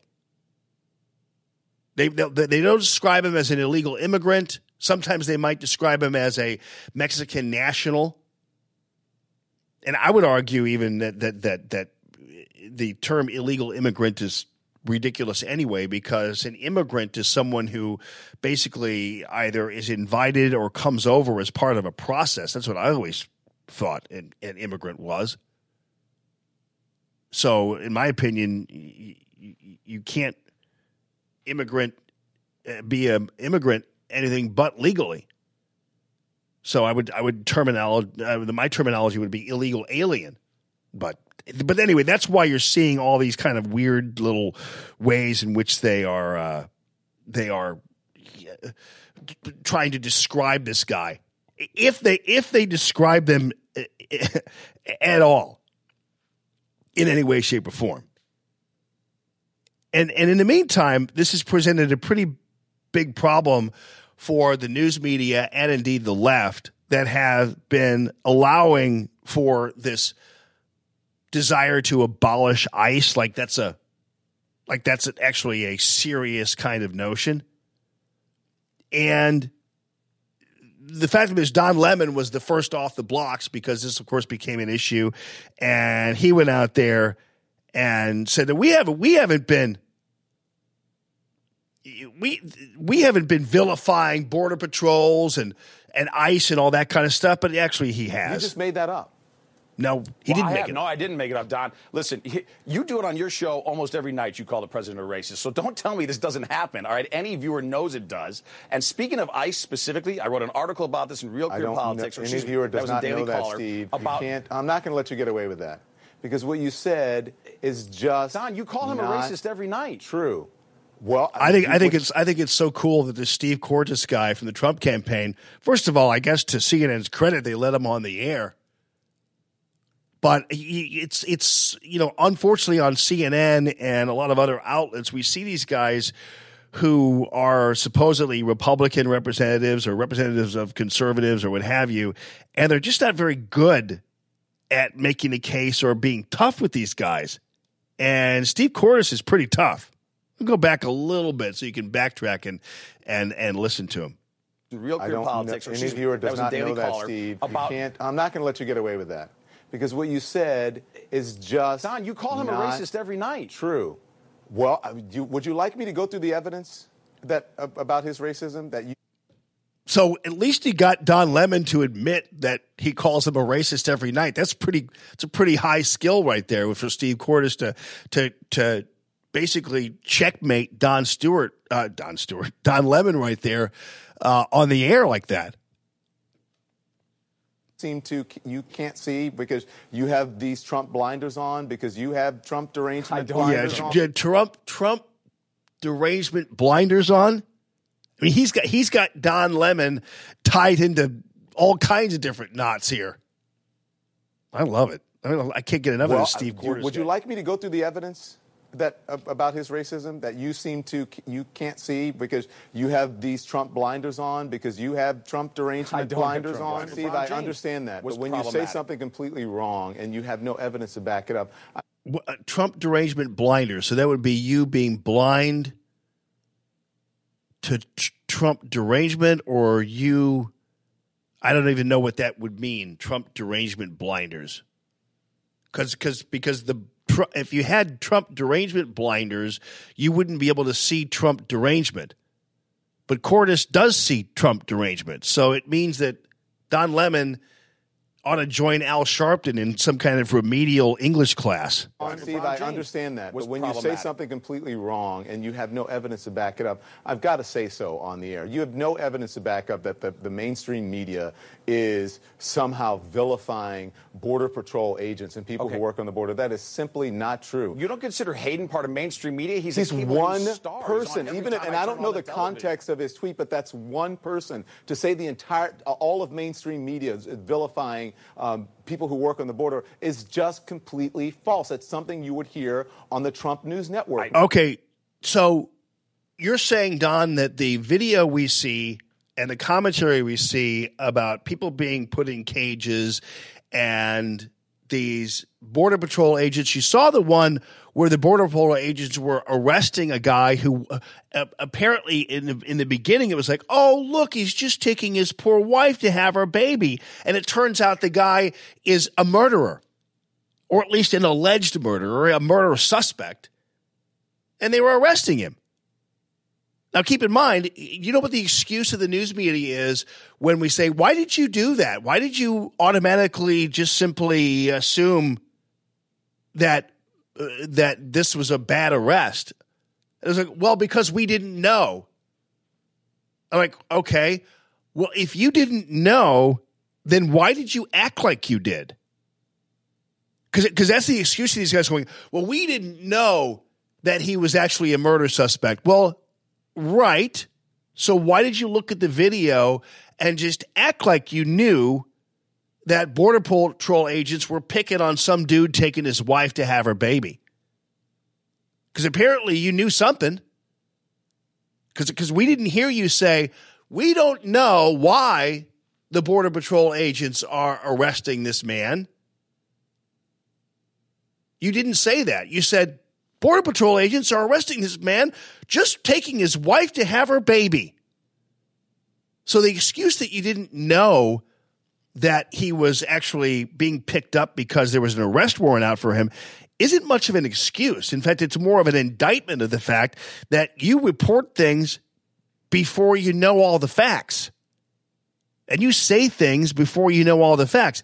And again, that's a great example. I wish Cortes had brought it up of how the media has a predisposed attitude and and bias against border patrol agents because otherwise maybe as a reporter instead of saying look at these border patrol agents arresting this man taking his wife to have a baby maybe you would take a beat and think okay maybe we ought to find out like why he's being arrested. Maybe we ought to dig into this deeper or maybe actually just assume there's no way border patrol agents would try to interrupt the birth of a baby just because they're a bunch of mean guys who don't like illegal aliens. Maybe instead of having that as your presupposition you want to challenge it. And if you did then you might discover that actually they had a reason to pick this guy up. And it was a pretty good one that he ha- had a warrant for his arrest on a murder charge. That's why he were picking him up. So that's a great example of the bias out there. But I love these people going, well, we didn't know at the time that this was w- what was happening. It's like, well, okay, but you acted like you knew at the time what was happening. And you told us that it was because big bad Whitey, Border Patrol agent, is picking on little old Mexican guy taking his wife to have a baby. Anyway, on this network, and I haven't No, I haven't heard it on any other network. I don't agree, but also we could go to elected officials if you don't want to talk media. How about elected That's officials? not How what about you the said. mayor of New York City? That's not what you said. Okay, no, like, I- Okay. I, I'm And saying, that's not- and- fine. and that's not what we're If talking we don't want to debate that point all night, no, no, and I'm not conceding that point at all because I do think mainstream media absolutely demonizes ICE. Continue. Yeah, they, they continually do that. They they continually have pe- they have people who are on their panels and and government officials who actually seriously seriously entertain the idea that it's okay to abolish one of our premier law enforcement agencies that are securing us and our country from a border invasion. Did you see this thing with Duncan Hunter? Man, sometimes these guys are so embarrassing. This California Republican Duncan Hunter and his wife Margaret, he- he's been indicted for using two hundred and fifty thousand dollars in campaign funds for personal expenses, including dental work, trips to Italy, and Hawaii. It's like, please, people, help us out a little bit because, you know, of course, yesterday uh, it, it disappeared a little bit because of the Manafort Cohen thing. So the Trump haters for a little while had something to suck on all day long yesterday. And so they didn't actually need to kind of dig around and look for another pacifier for themselves after uh, after the election. So uh, they were, you know, they they kind of buried this story only but only because they had other distractions and other things uh, going on.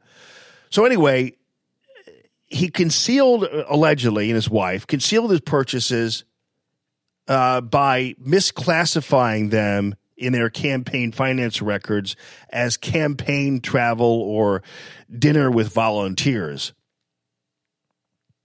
Now, keep in mind again, this story, of course, lumps Hunter in with Chris Collins and say they were the first members of Congress to endorse Donald Trump in 2016 in his run for the presidency. Meaning, of course, what? President Trump is guilty of misuse of campaign funds and insider trading. Is that what is that what you're saying? Because otherwise, it doesn't have any relevancy at all, except as an attempt to kind of smear the president by association, which of course happens quite a bit. Anyway, that was the big thing. But they did. But they had Manafort and Cohen to, to deal with yesterday, and so uh, they were plenty busy and and were plenty satisfied to kind of harp on that all day long. But still, this Duncan Hunter thing is disturbing. I mean, the Collins thing is too. What these guys are thinking. The Collins thing with with his entire family getting involved in the game. It's like, do, do you people have any kind of self awareness at all about what you're doing and how easy this stuff is to detect. But then Duncan Hunter, this is a this is a this is embarrassing. But not to President Trump. Just because Duncan Hunter endorsed President Trump doesn't mean that President Trump has any accountability for Duncan Hunter's actions. But when you look at it here, it's very interesting uh, and, and disturbing. So he used campaign money to pay for personal expenses dating back to 2009, and the indictment takes him on through 2016. The criminal investigation began in June of 2016, two months after the FEC, the Federal Election Commission, and the San Diego Tribune questioned some of Hunter's campaign expenses as potentially personal. The indictment alleges that Hunter and his wife repeatedly dipped into campaign coffers as if they were their bank accounts and then falsified the campaign records to cover the tracks. Uh, they're supposed to be arraigned on Thursday. So what they did was they, uh, according to the indictment, is they overdrew their bank account more than eleven hundred times in a seven-year period. So they they they got about thirty seven thousand dollars in overdraft and insufficient fund fees. In the same period, their credit cards were charged to the credit limit, often with five figure balances, resulting in about twenty four thousand dollars in finance charges, interest, and other fees related to late, over the limit, and returned payment fees. That's not great management there. The hunters discussed their near empty bank accounts to determine when to use campaign funds and to withdraw cash from campaign accounts for personal use. So they withdrew petty cash all the time when they were talking about it. They, they, they, they love this.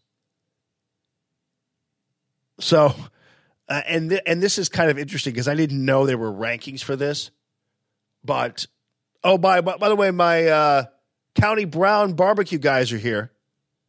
They're outside just in case. I wanted to let you know. Brett just uh, Brett just, Brett just texted me and said they're here.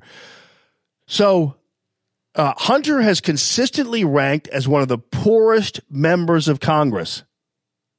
I didn't know there was a. Uh,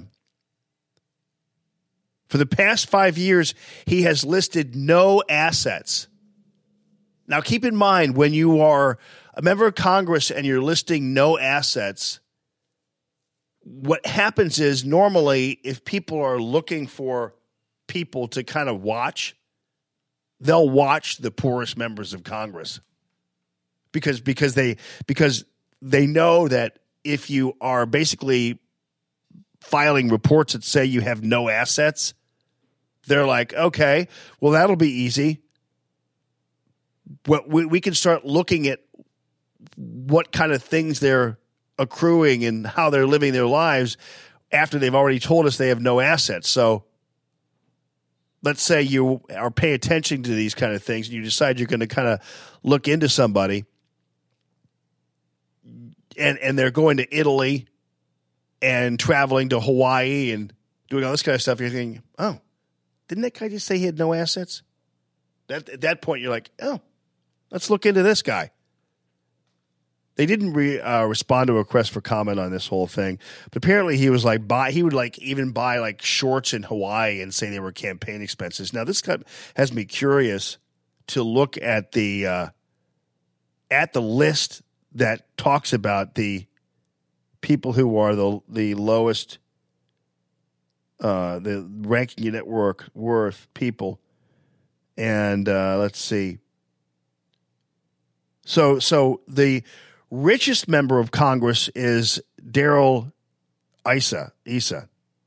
I, I, I, should know how to pronounce that name, but I, I, don't. But anyway, you guys have seen him before. He's he's apparently the richest member of Congress. I can't get this thing to scroll. Hang on. Okay, there it is. Thanks, roll call. You have a crappy website. Uh, and this guy Gianforte is the is the uh, here. I'm trying to uh, my web my website.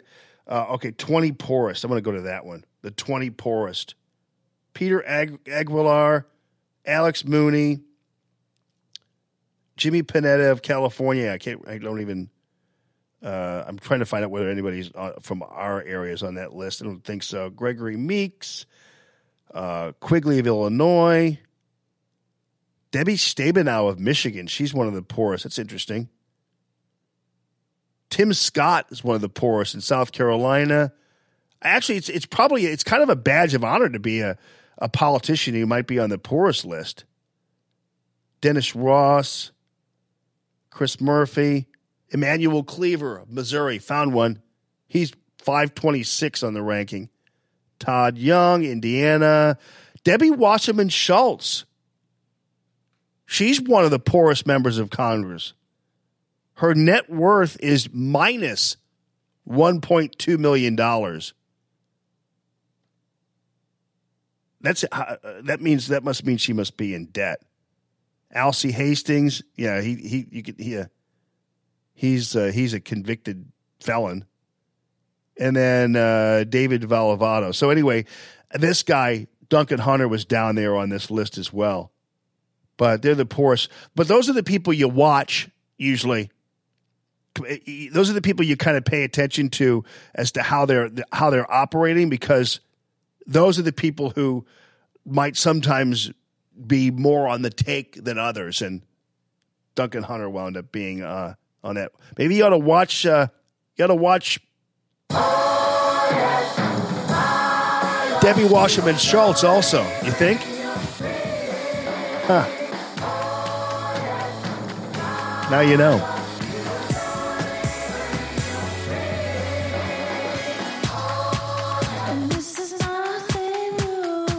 Well, the County Browns are here,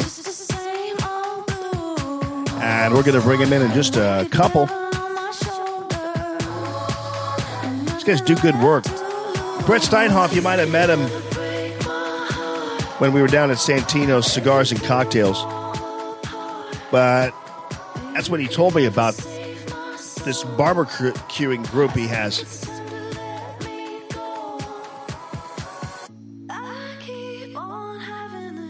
By the way, we're going to have our official, our official Radio Free Allman Happy Hour on the 27th of September there. Santino's Cigars and Cocktails. Vogel Road and Arnold. Well, should we have these guys come on in? Let's do. What up, gentlemen? Uh oh. He's got gloves on. What's up, brother? I'm gonna get you guys. I'm gonna get you guys more tuned up and get your. Uh, let's see. We got. Uh, hold on a second, bud. What's up, my friend? Not too much, man. How What- are you? What is your name? Nick Levy. Nick Levy. Welcome to the show. Well, thanks for having us on, man. County Brown Barbecue. That's correct. And where do we find you guys on the web? Uh, we're on Facebook, Facebook. County Brown Barbecue. County Brown Barbecue.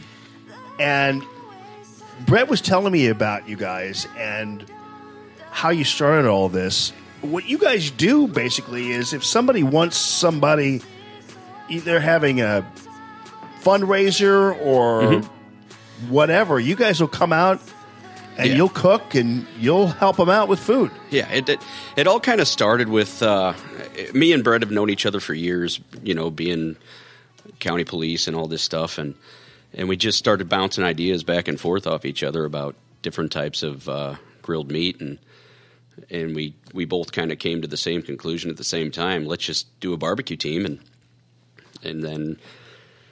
You know, the booster rocket shot up, and, and so we got we got lucky, and we we we did uh, a few things together, and uh, it started out with uh, Clayton barbecue a couple years ago, Yeah. and then we came in second, and then last year we wound up winning with pork butt, and Wow. and so it's uh, me, Brett, and uh, and and Badger, and it's just it, it- I can't explain how quickly this stuff has taken off. I, yeah, because but you guys, you, so you guys won this barbecue contest, Mm-hmm.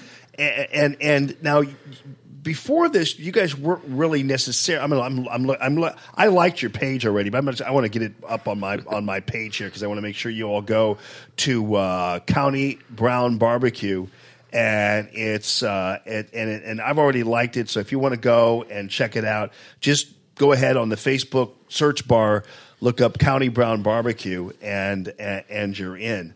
But you guys, technically, what you're doing is is a lot of this is is raising money uh, for backstoppers, correct? Right. Like if, if if we make money, you know, in a in a charity event, that goes straight to backstoppers. Period. Wow. Okay. So now, if people want you guys uh, to to cook, do like let's let's let's let's let's say I had a radio free Allman barbecue and it was designed to look at these guys, man. All right. Now, did you guys? There's Brett Steinhoff. What's up, brother? And you're Badger. Yeah, they call me Badger. Uh, why did they call you Badger, by the way? Uh, well, back when I first started with St. Louis County, uh, got into an altercation with a No, go ahead. So, Brett, with a guy, and you- uh, you know, ended up turning to use of force, and you know, I had a partner that was, I guess, being punched on. I guess you'd say he was being attacked, so I just hopped out of the car and yelled "taser" and, and tased the guy, and. You know, I don't know if you know the, what what the background to the the honey badger is. Yeah, yeah. Yep. So it's it's. I was like, I love it, man. you guys are brave guys, and, and and I appreciate all that you do. The county police, uh, first of all, you guys, great organization. Uh, you know, always buttoned up, always out there. I remember seeing you guys out there in Ferguson getting spit on and stuff thrown at you and everything else. And you did Ferguson some, was real. Uh, yeah. Oh yeah.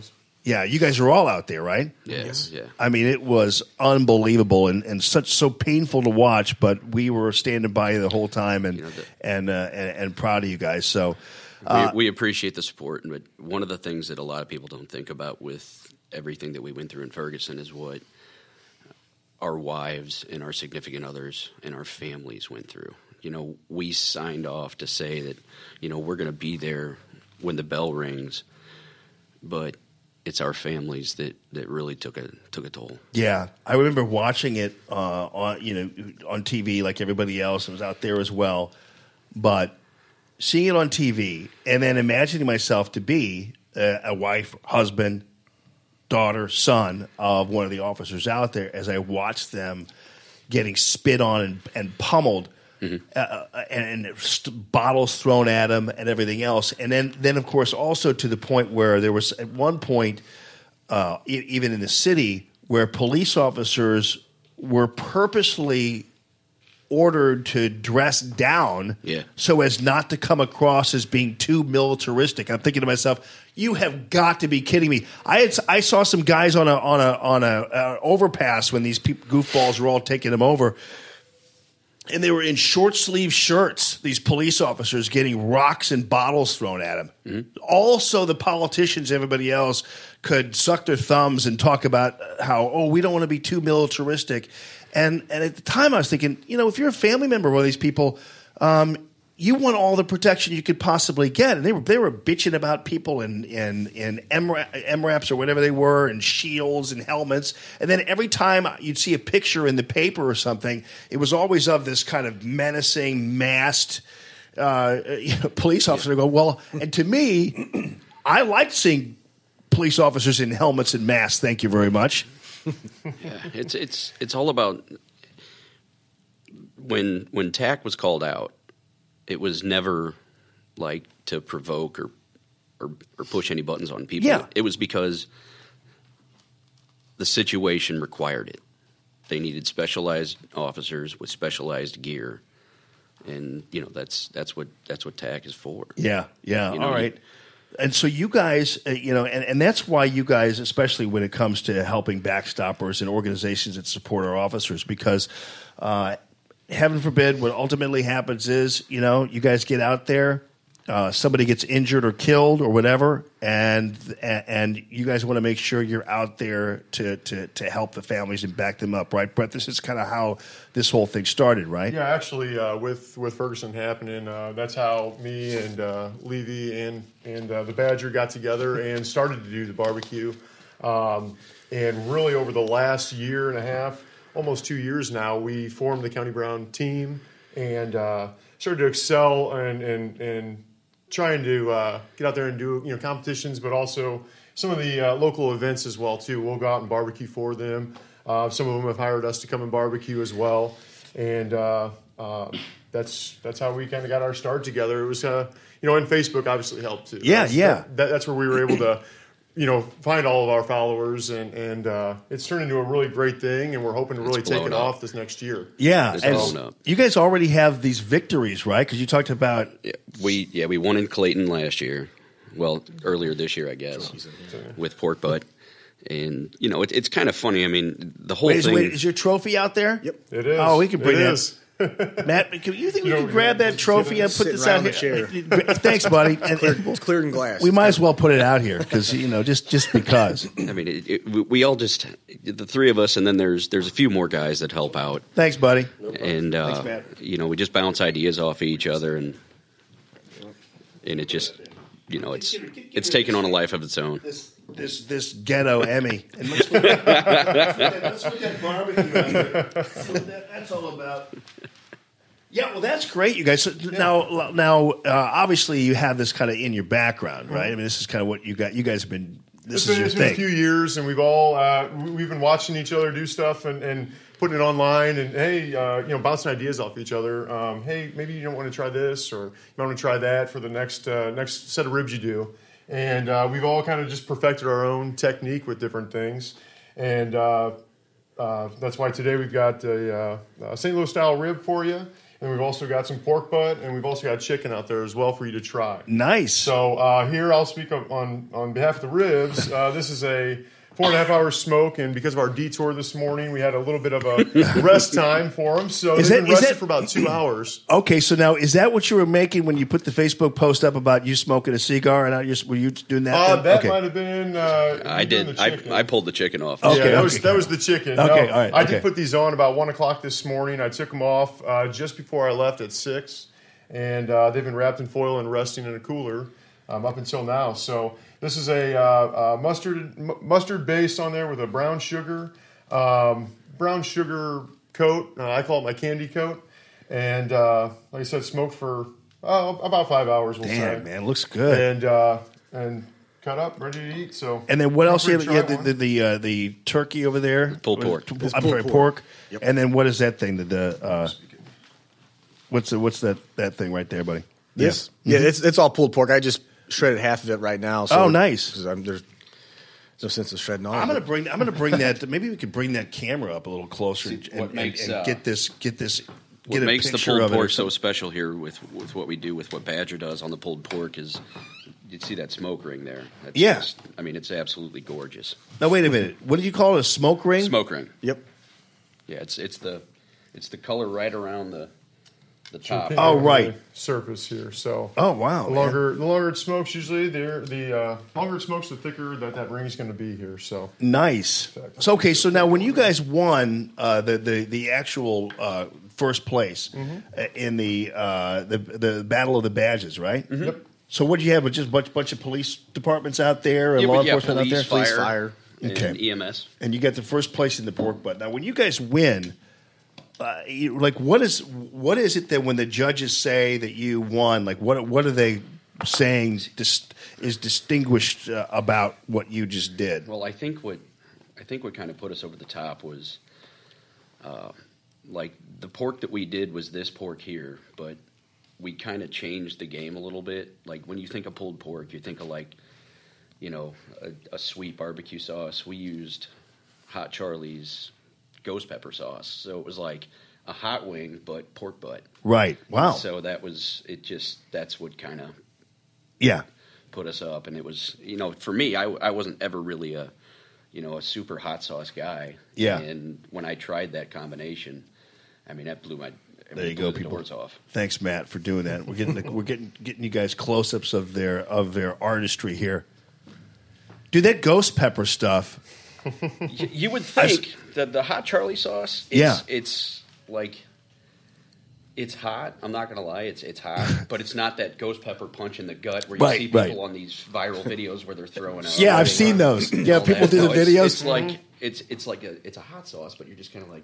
Yeah. Oh my god, this is delicious, but my mouth's on fire. All right, so now, uh, Brett, you were telling me though how how these people like like if uh, like who is eligible to get the county browns out there, and what is what is their outlay like? What like if a church or some organization? I was just bringing up the example of maybe like Radio Free Allman, someday we might have a barbecue or something. What do we have to do to get you guys out there and make things all good? Uh, first and foremost, contact us. Either uh, if you have our, one of our numbers, give us a call, or find us on Facebook at County Brown Barbecue.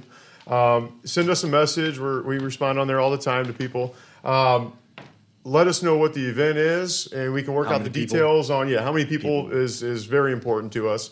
Um, let us know. You know, we're cooking for like we, we got one coming up in September. Uh, we we're told to be ready for about seventy five people. Um, if we're going to have any more than that, obviously we want to know because we got to you know start doubling up on our on our food and our prep time as well. So uh, you can find us on there. Send us an email. Let us know what you have going on, what kind of food you're looking for.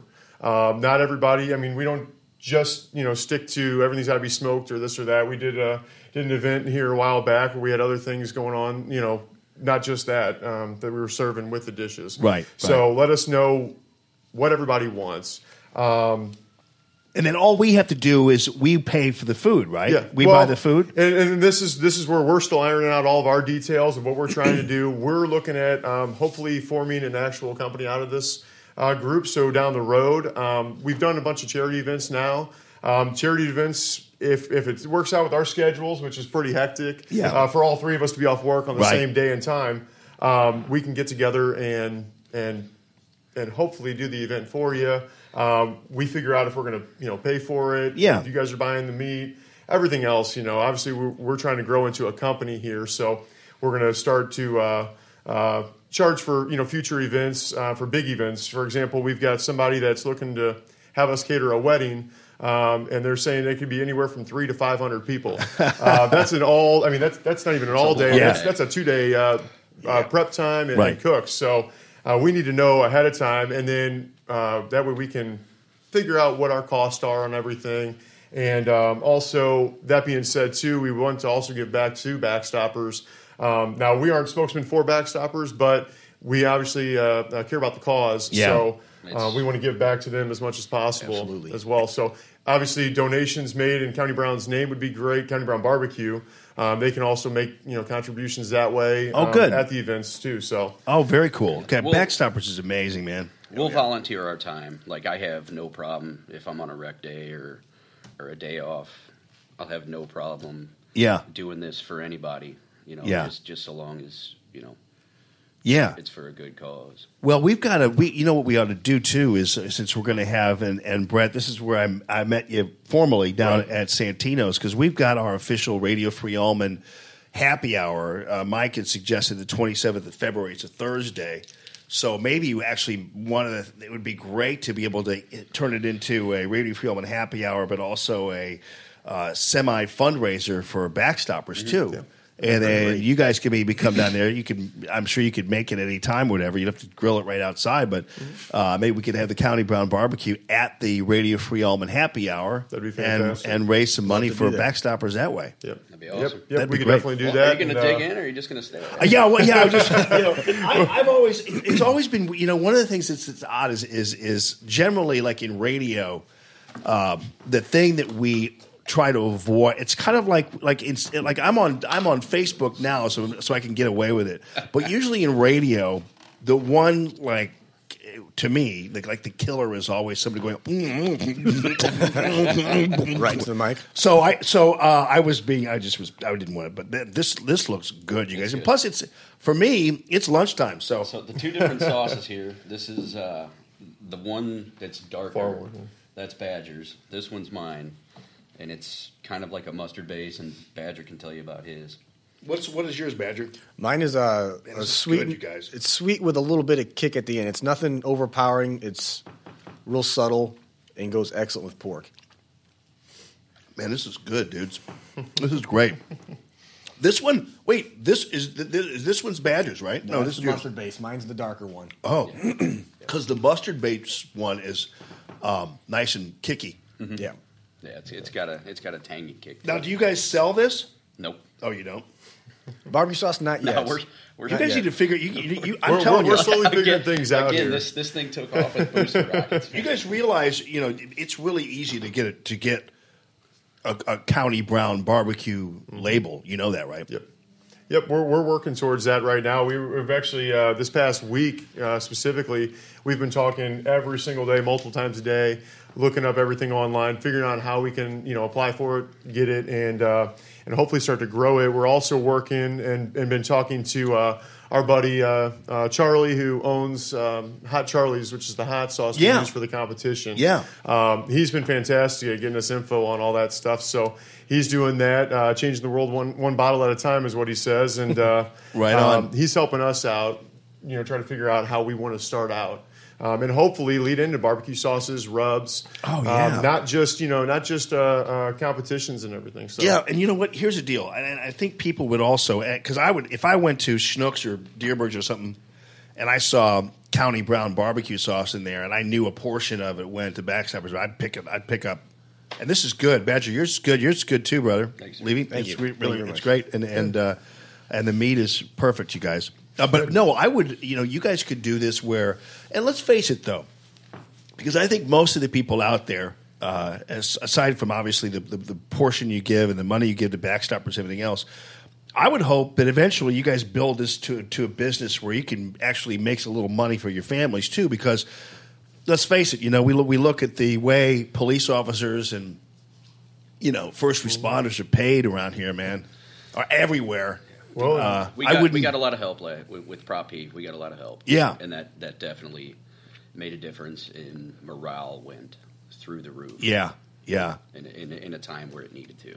You know, that's interesting. I'm glad, I want people to hear that again because, you know, at the time when Prop P was going on, uh, there was a little debate, like in the more of the conservative community, about you know, oh, it's another tax, it's another proposition, another this and this and that. I try to explain to people that of all the things that we, you know, like like for instance, I will, I'll support a school uh, proposition, whatever, but if it if it doesn't work, then I won't support it again. And I said, and I try to tell people, I said, you know, of all the things that that that the government, everybody else keeps on juicing us for, you have to acknowledge this is one thing that that you feel like you, that, that, that you really could invest in, and, and it, it turns around in a positive manner to you.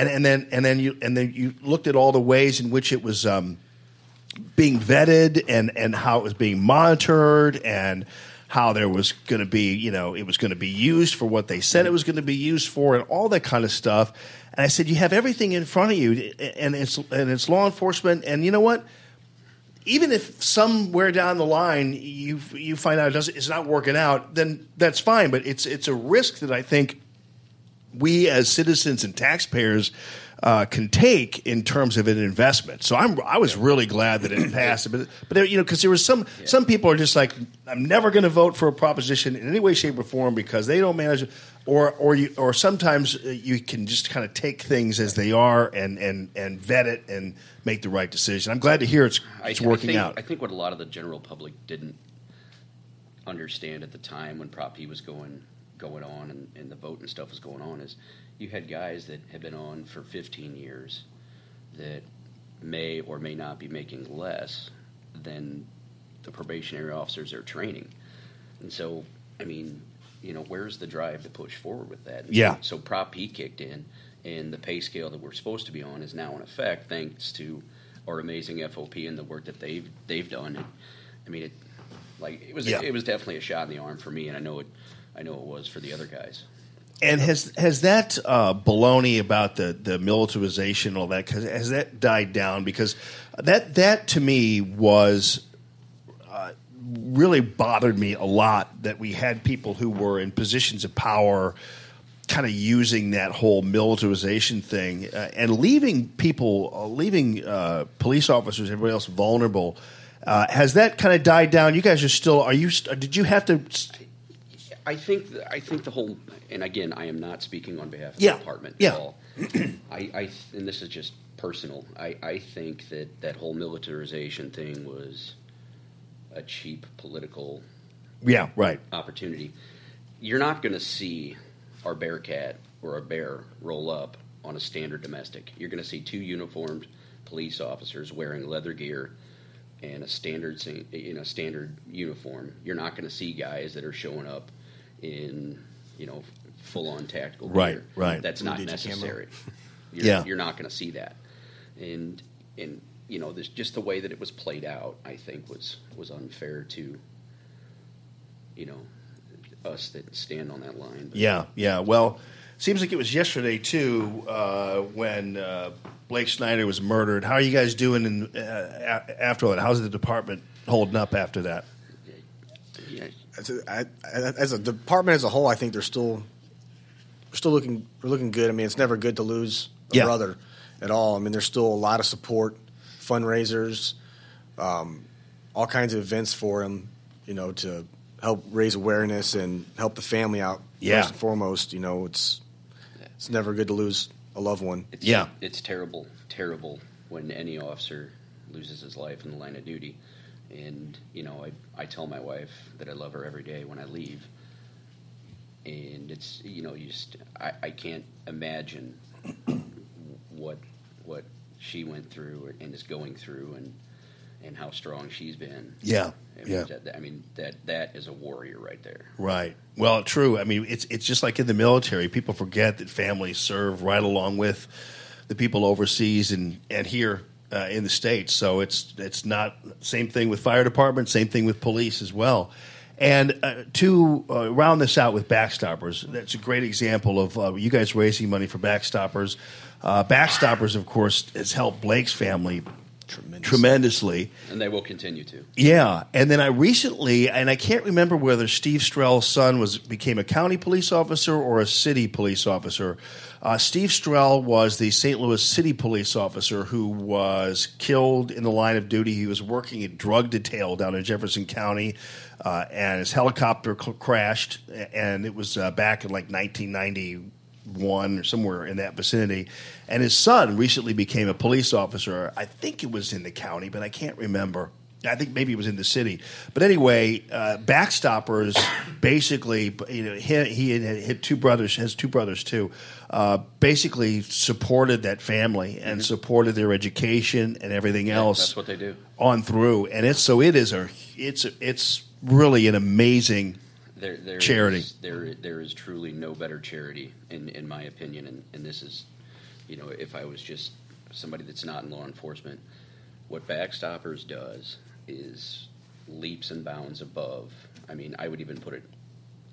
I mean, to me, it's just the top. I mean, Yeah. if something were to happen to me and I can't come home, I know my wife's going to be taken care of. Right. I know my boy is going to be taken care of. It, Yeah. It, I, they just like I get choked up when I think about what Backstoppers does because they're just that top Yeah. notch of an Amazing. organization. Yeah. Well, you guys, uh, thanks a ton for your service on the streets, Ah, and, and thanks a ton there. for your barbecue.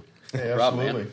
Protect. so protect, serve, cook. Is that- is that- That's essentially, yeah. So uh, we're, we'll take the rest of this out and uh, and give to Yeah. everybody out there. But uh, Yeah. thanks for having us on, giving us the opportunity, and uh, I'm sure we'll we'll do this again, or, or Yeah. at least we'll see you at some of the events. So that being said, uh, real quick, if you don't mind me including September second, uh, we'll actually be down in Farmington doing our next event. Um, you have the address for that It's place? it's called Cole Jackson Farmington. I think it's ninth nine.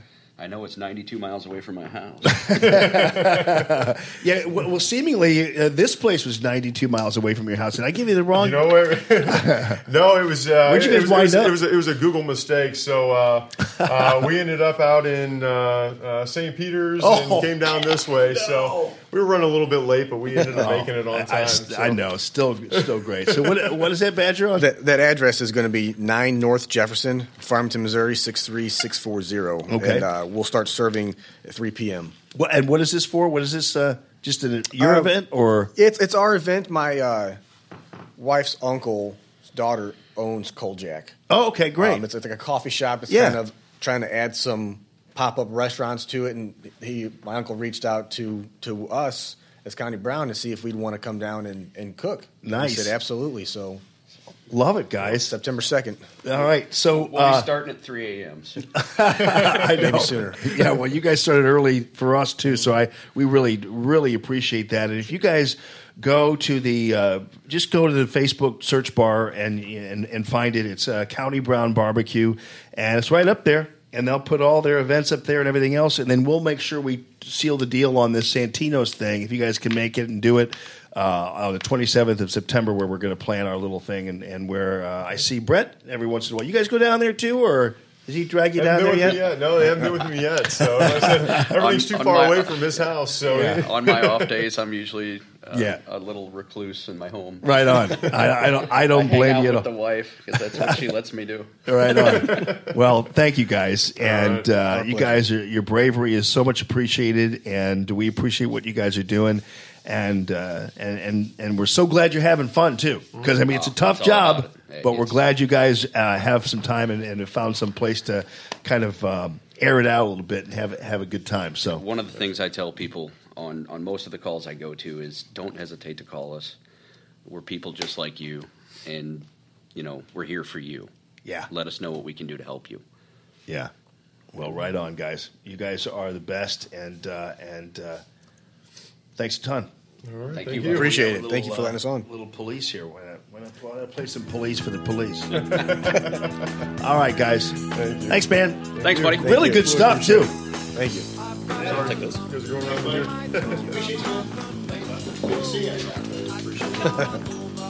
Yeah. Get a hold of these guys because they they'll come out and I'll work it out for you. As long as you're interested in helping out backstoppers, that'll be that'll be the key. And I so appreciate the fact I would never have met Brett probably, and although I know he's been listening to the show for a while, never would have met him had I not popped down to Santino Cigars and Cocktails there on Vogel Road. But it did. See what you get when you pop into Santino's? You never know who you're going to meet. Then the rest becomes history.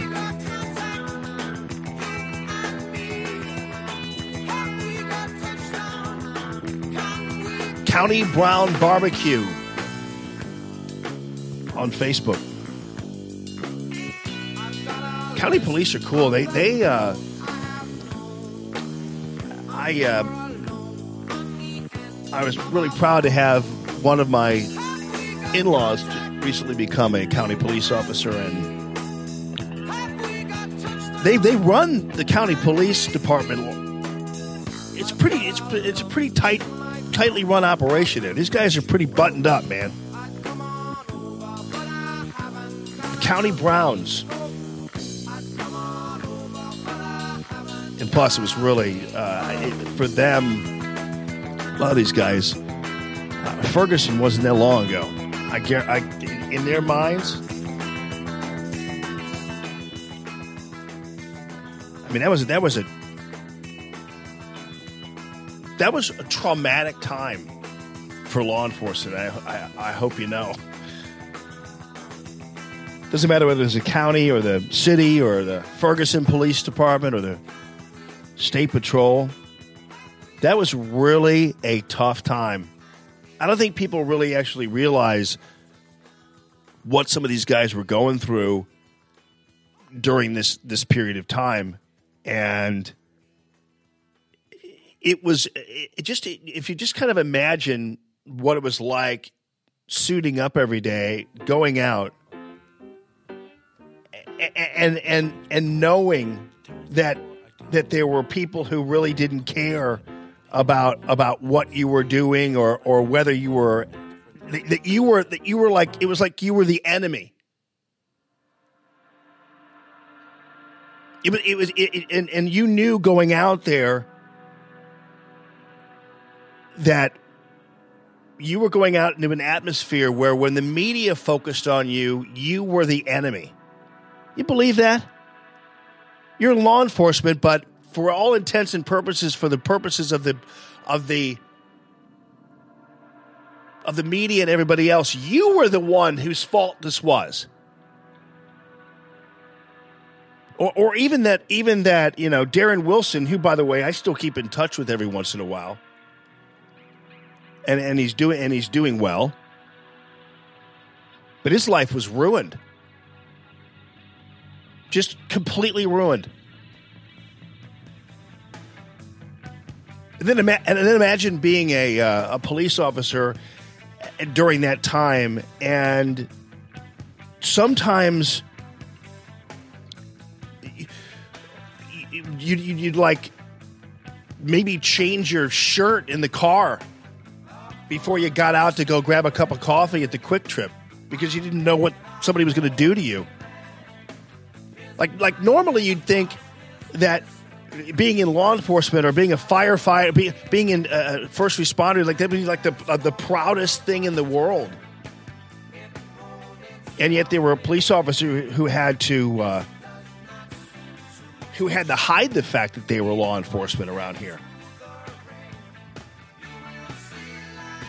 That was a pro- that was that was a bummer, man. And as Levy pointed out, you look at the, the family members and they're watching TV and, and and watching their loved ones who work so hard to become law enforcement officers for very little pay anyway. Listen, police officers don't become police officers because they just can't do anything else. I mean, you gotta want to be a police officer. It's kind of like you gotta you gotta really want to be in the military. This idea somehow that oh they just did it because they just didn't have anything else to do. It's like no, there's a lot of things you can do when you don't have anything else to do. But be, becoming going through training in law enforcement or, the military is not something you just do because you just don't have anything else to do. Police officers don't like writing tickets or doing that. That's not, you know, that whole idea somehow that they just live to troll people is ridiculous. You gotta, you gotta have something in you to be uh, to be in law enforcement. I'll tell you that. Been close to it for a while. My my father was, uh, yeah, Scott. Scott, thank you. I'm all for tear gas. Yeah. Listen, the police officers wouldn't say that, but we will. I, I, I loved it when they popped a little canister uh, towards the handkerchief uh, wearing thugs out there. Uh, and, and, and because here's the deal uh, these guys were, first of all, just you know going up and spitting on police officers as if they were the enemy, and they still try to they still try to make it out like they are, you know, they're the problem. But I think most people get it, and you know what? Uh, black, white, whatever. Most people understand what uh, police officers do and, and and and the risk they take, and and they know that ultimately, when they're in trouble, they will call them police officers can't do everything. There, there's this idea somehow, like uh, in some places, and we discovered this in the uh, in Ferguson, that police were suddenly not only not just tasked with enforcing the law; they were supposed to be psychologists, they were supposed to be parents, they were supposed to be educators. It was like everything fell, as much as you hated the police, but everything fell on their shoulders to resolve all the problems that these people had. It's like, nah. It takes takes a takes a takes a village, as Hillary would say, to uh, resolve the problems. Uh, so you know, I I can't appreciate these guys more. I'll tell you that. I think it's I think it's died down a little bit now. I think people are getting it now, and people under people understand. But boy, that time, boy, that 2014, 2015, man, that was a tough time for these guys. But out of that came County Brown Barbecue. So good for you guys. Check them out on Facebook, like their page, follow their exploits, pop down there to Farmington when they're down there on the 2nd of September, and then uh, I'm going to hook them up at Santino so you guys might be able to get a taste of County Brown Barbecue there when we go there for our official Radio Free Allman Happy Hour. And thank you to all sponsors of the show. Thanks to Brother Bob for just popping in. Thanks, thank you, Mark Kaysen, for coming in and very early in the morning, fabulously uh, trying to turn this Manafort Cohen thing into something to, to, to float your President Trump is evil fantasy blimp. You can always hear the fantasy blimp coming.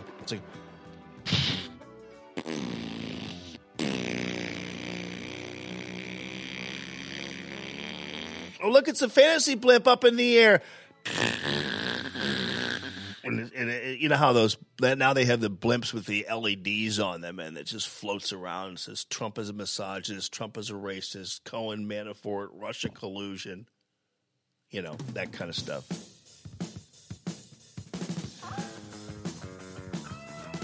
Well, the fantasy blimp is going to look more like the Hindenburg through November.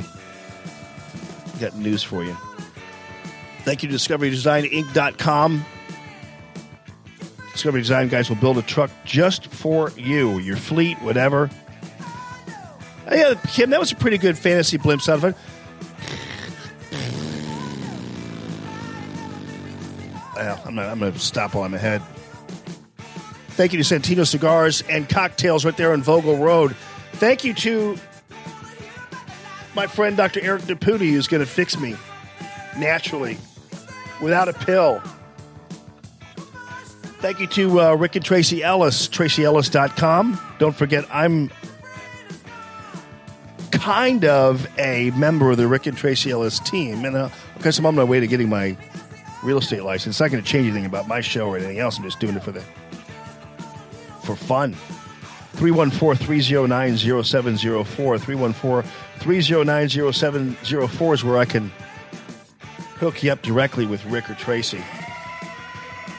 And don't forget about my buddy Chris Kahneman at Mattress King, One Mattress King on Facebook. 636-698-5167 is where you can find him. Set up an appointment with him. You're going to get the least expensive and most comfortable mattress you're going to find anywhere in the land. He carries the Symbol mattress going back to 1961, made of bamboo. Yeah, not of bamboo, but bamboo's in it. You get the point. And then also Matthew Mitchell. Thanks for coming back, buddy. 855 quote me, Matthew Mitchell, Allstate Agency. What do you oh eat that rib, boy. Yeah. The Matthew Mitchell Allstate Agency, 855 quote me for all your health or your your car, your home, your life insurance needs. I don't know why I had health on my mind as I was about to eat this rib from County Brown Barbecue. Must have been a uh, Freudian slip. This looks good. There's, this stuff is healthy. It's protein, people. I say more pigs.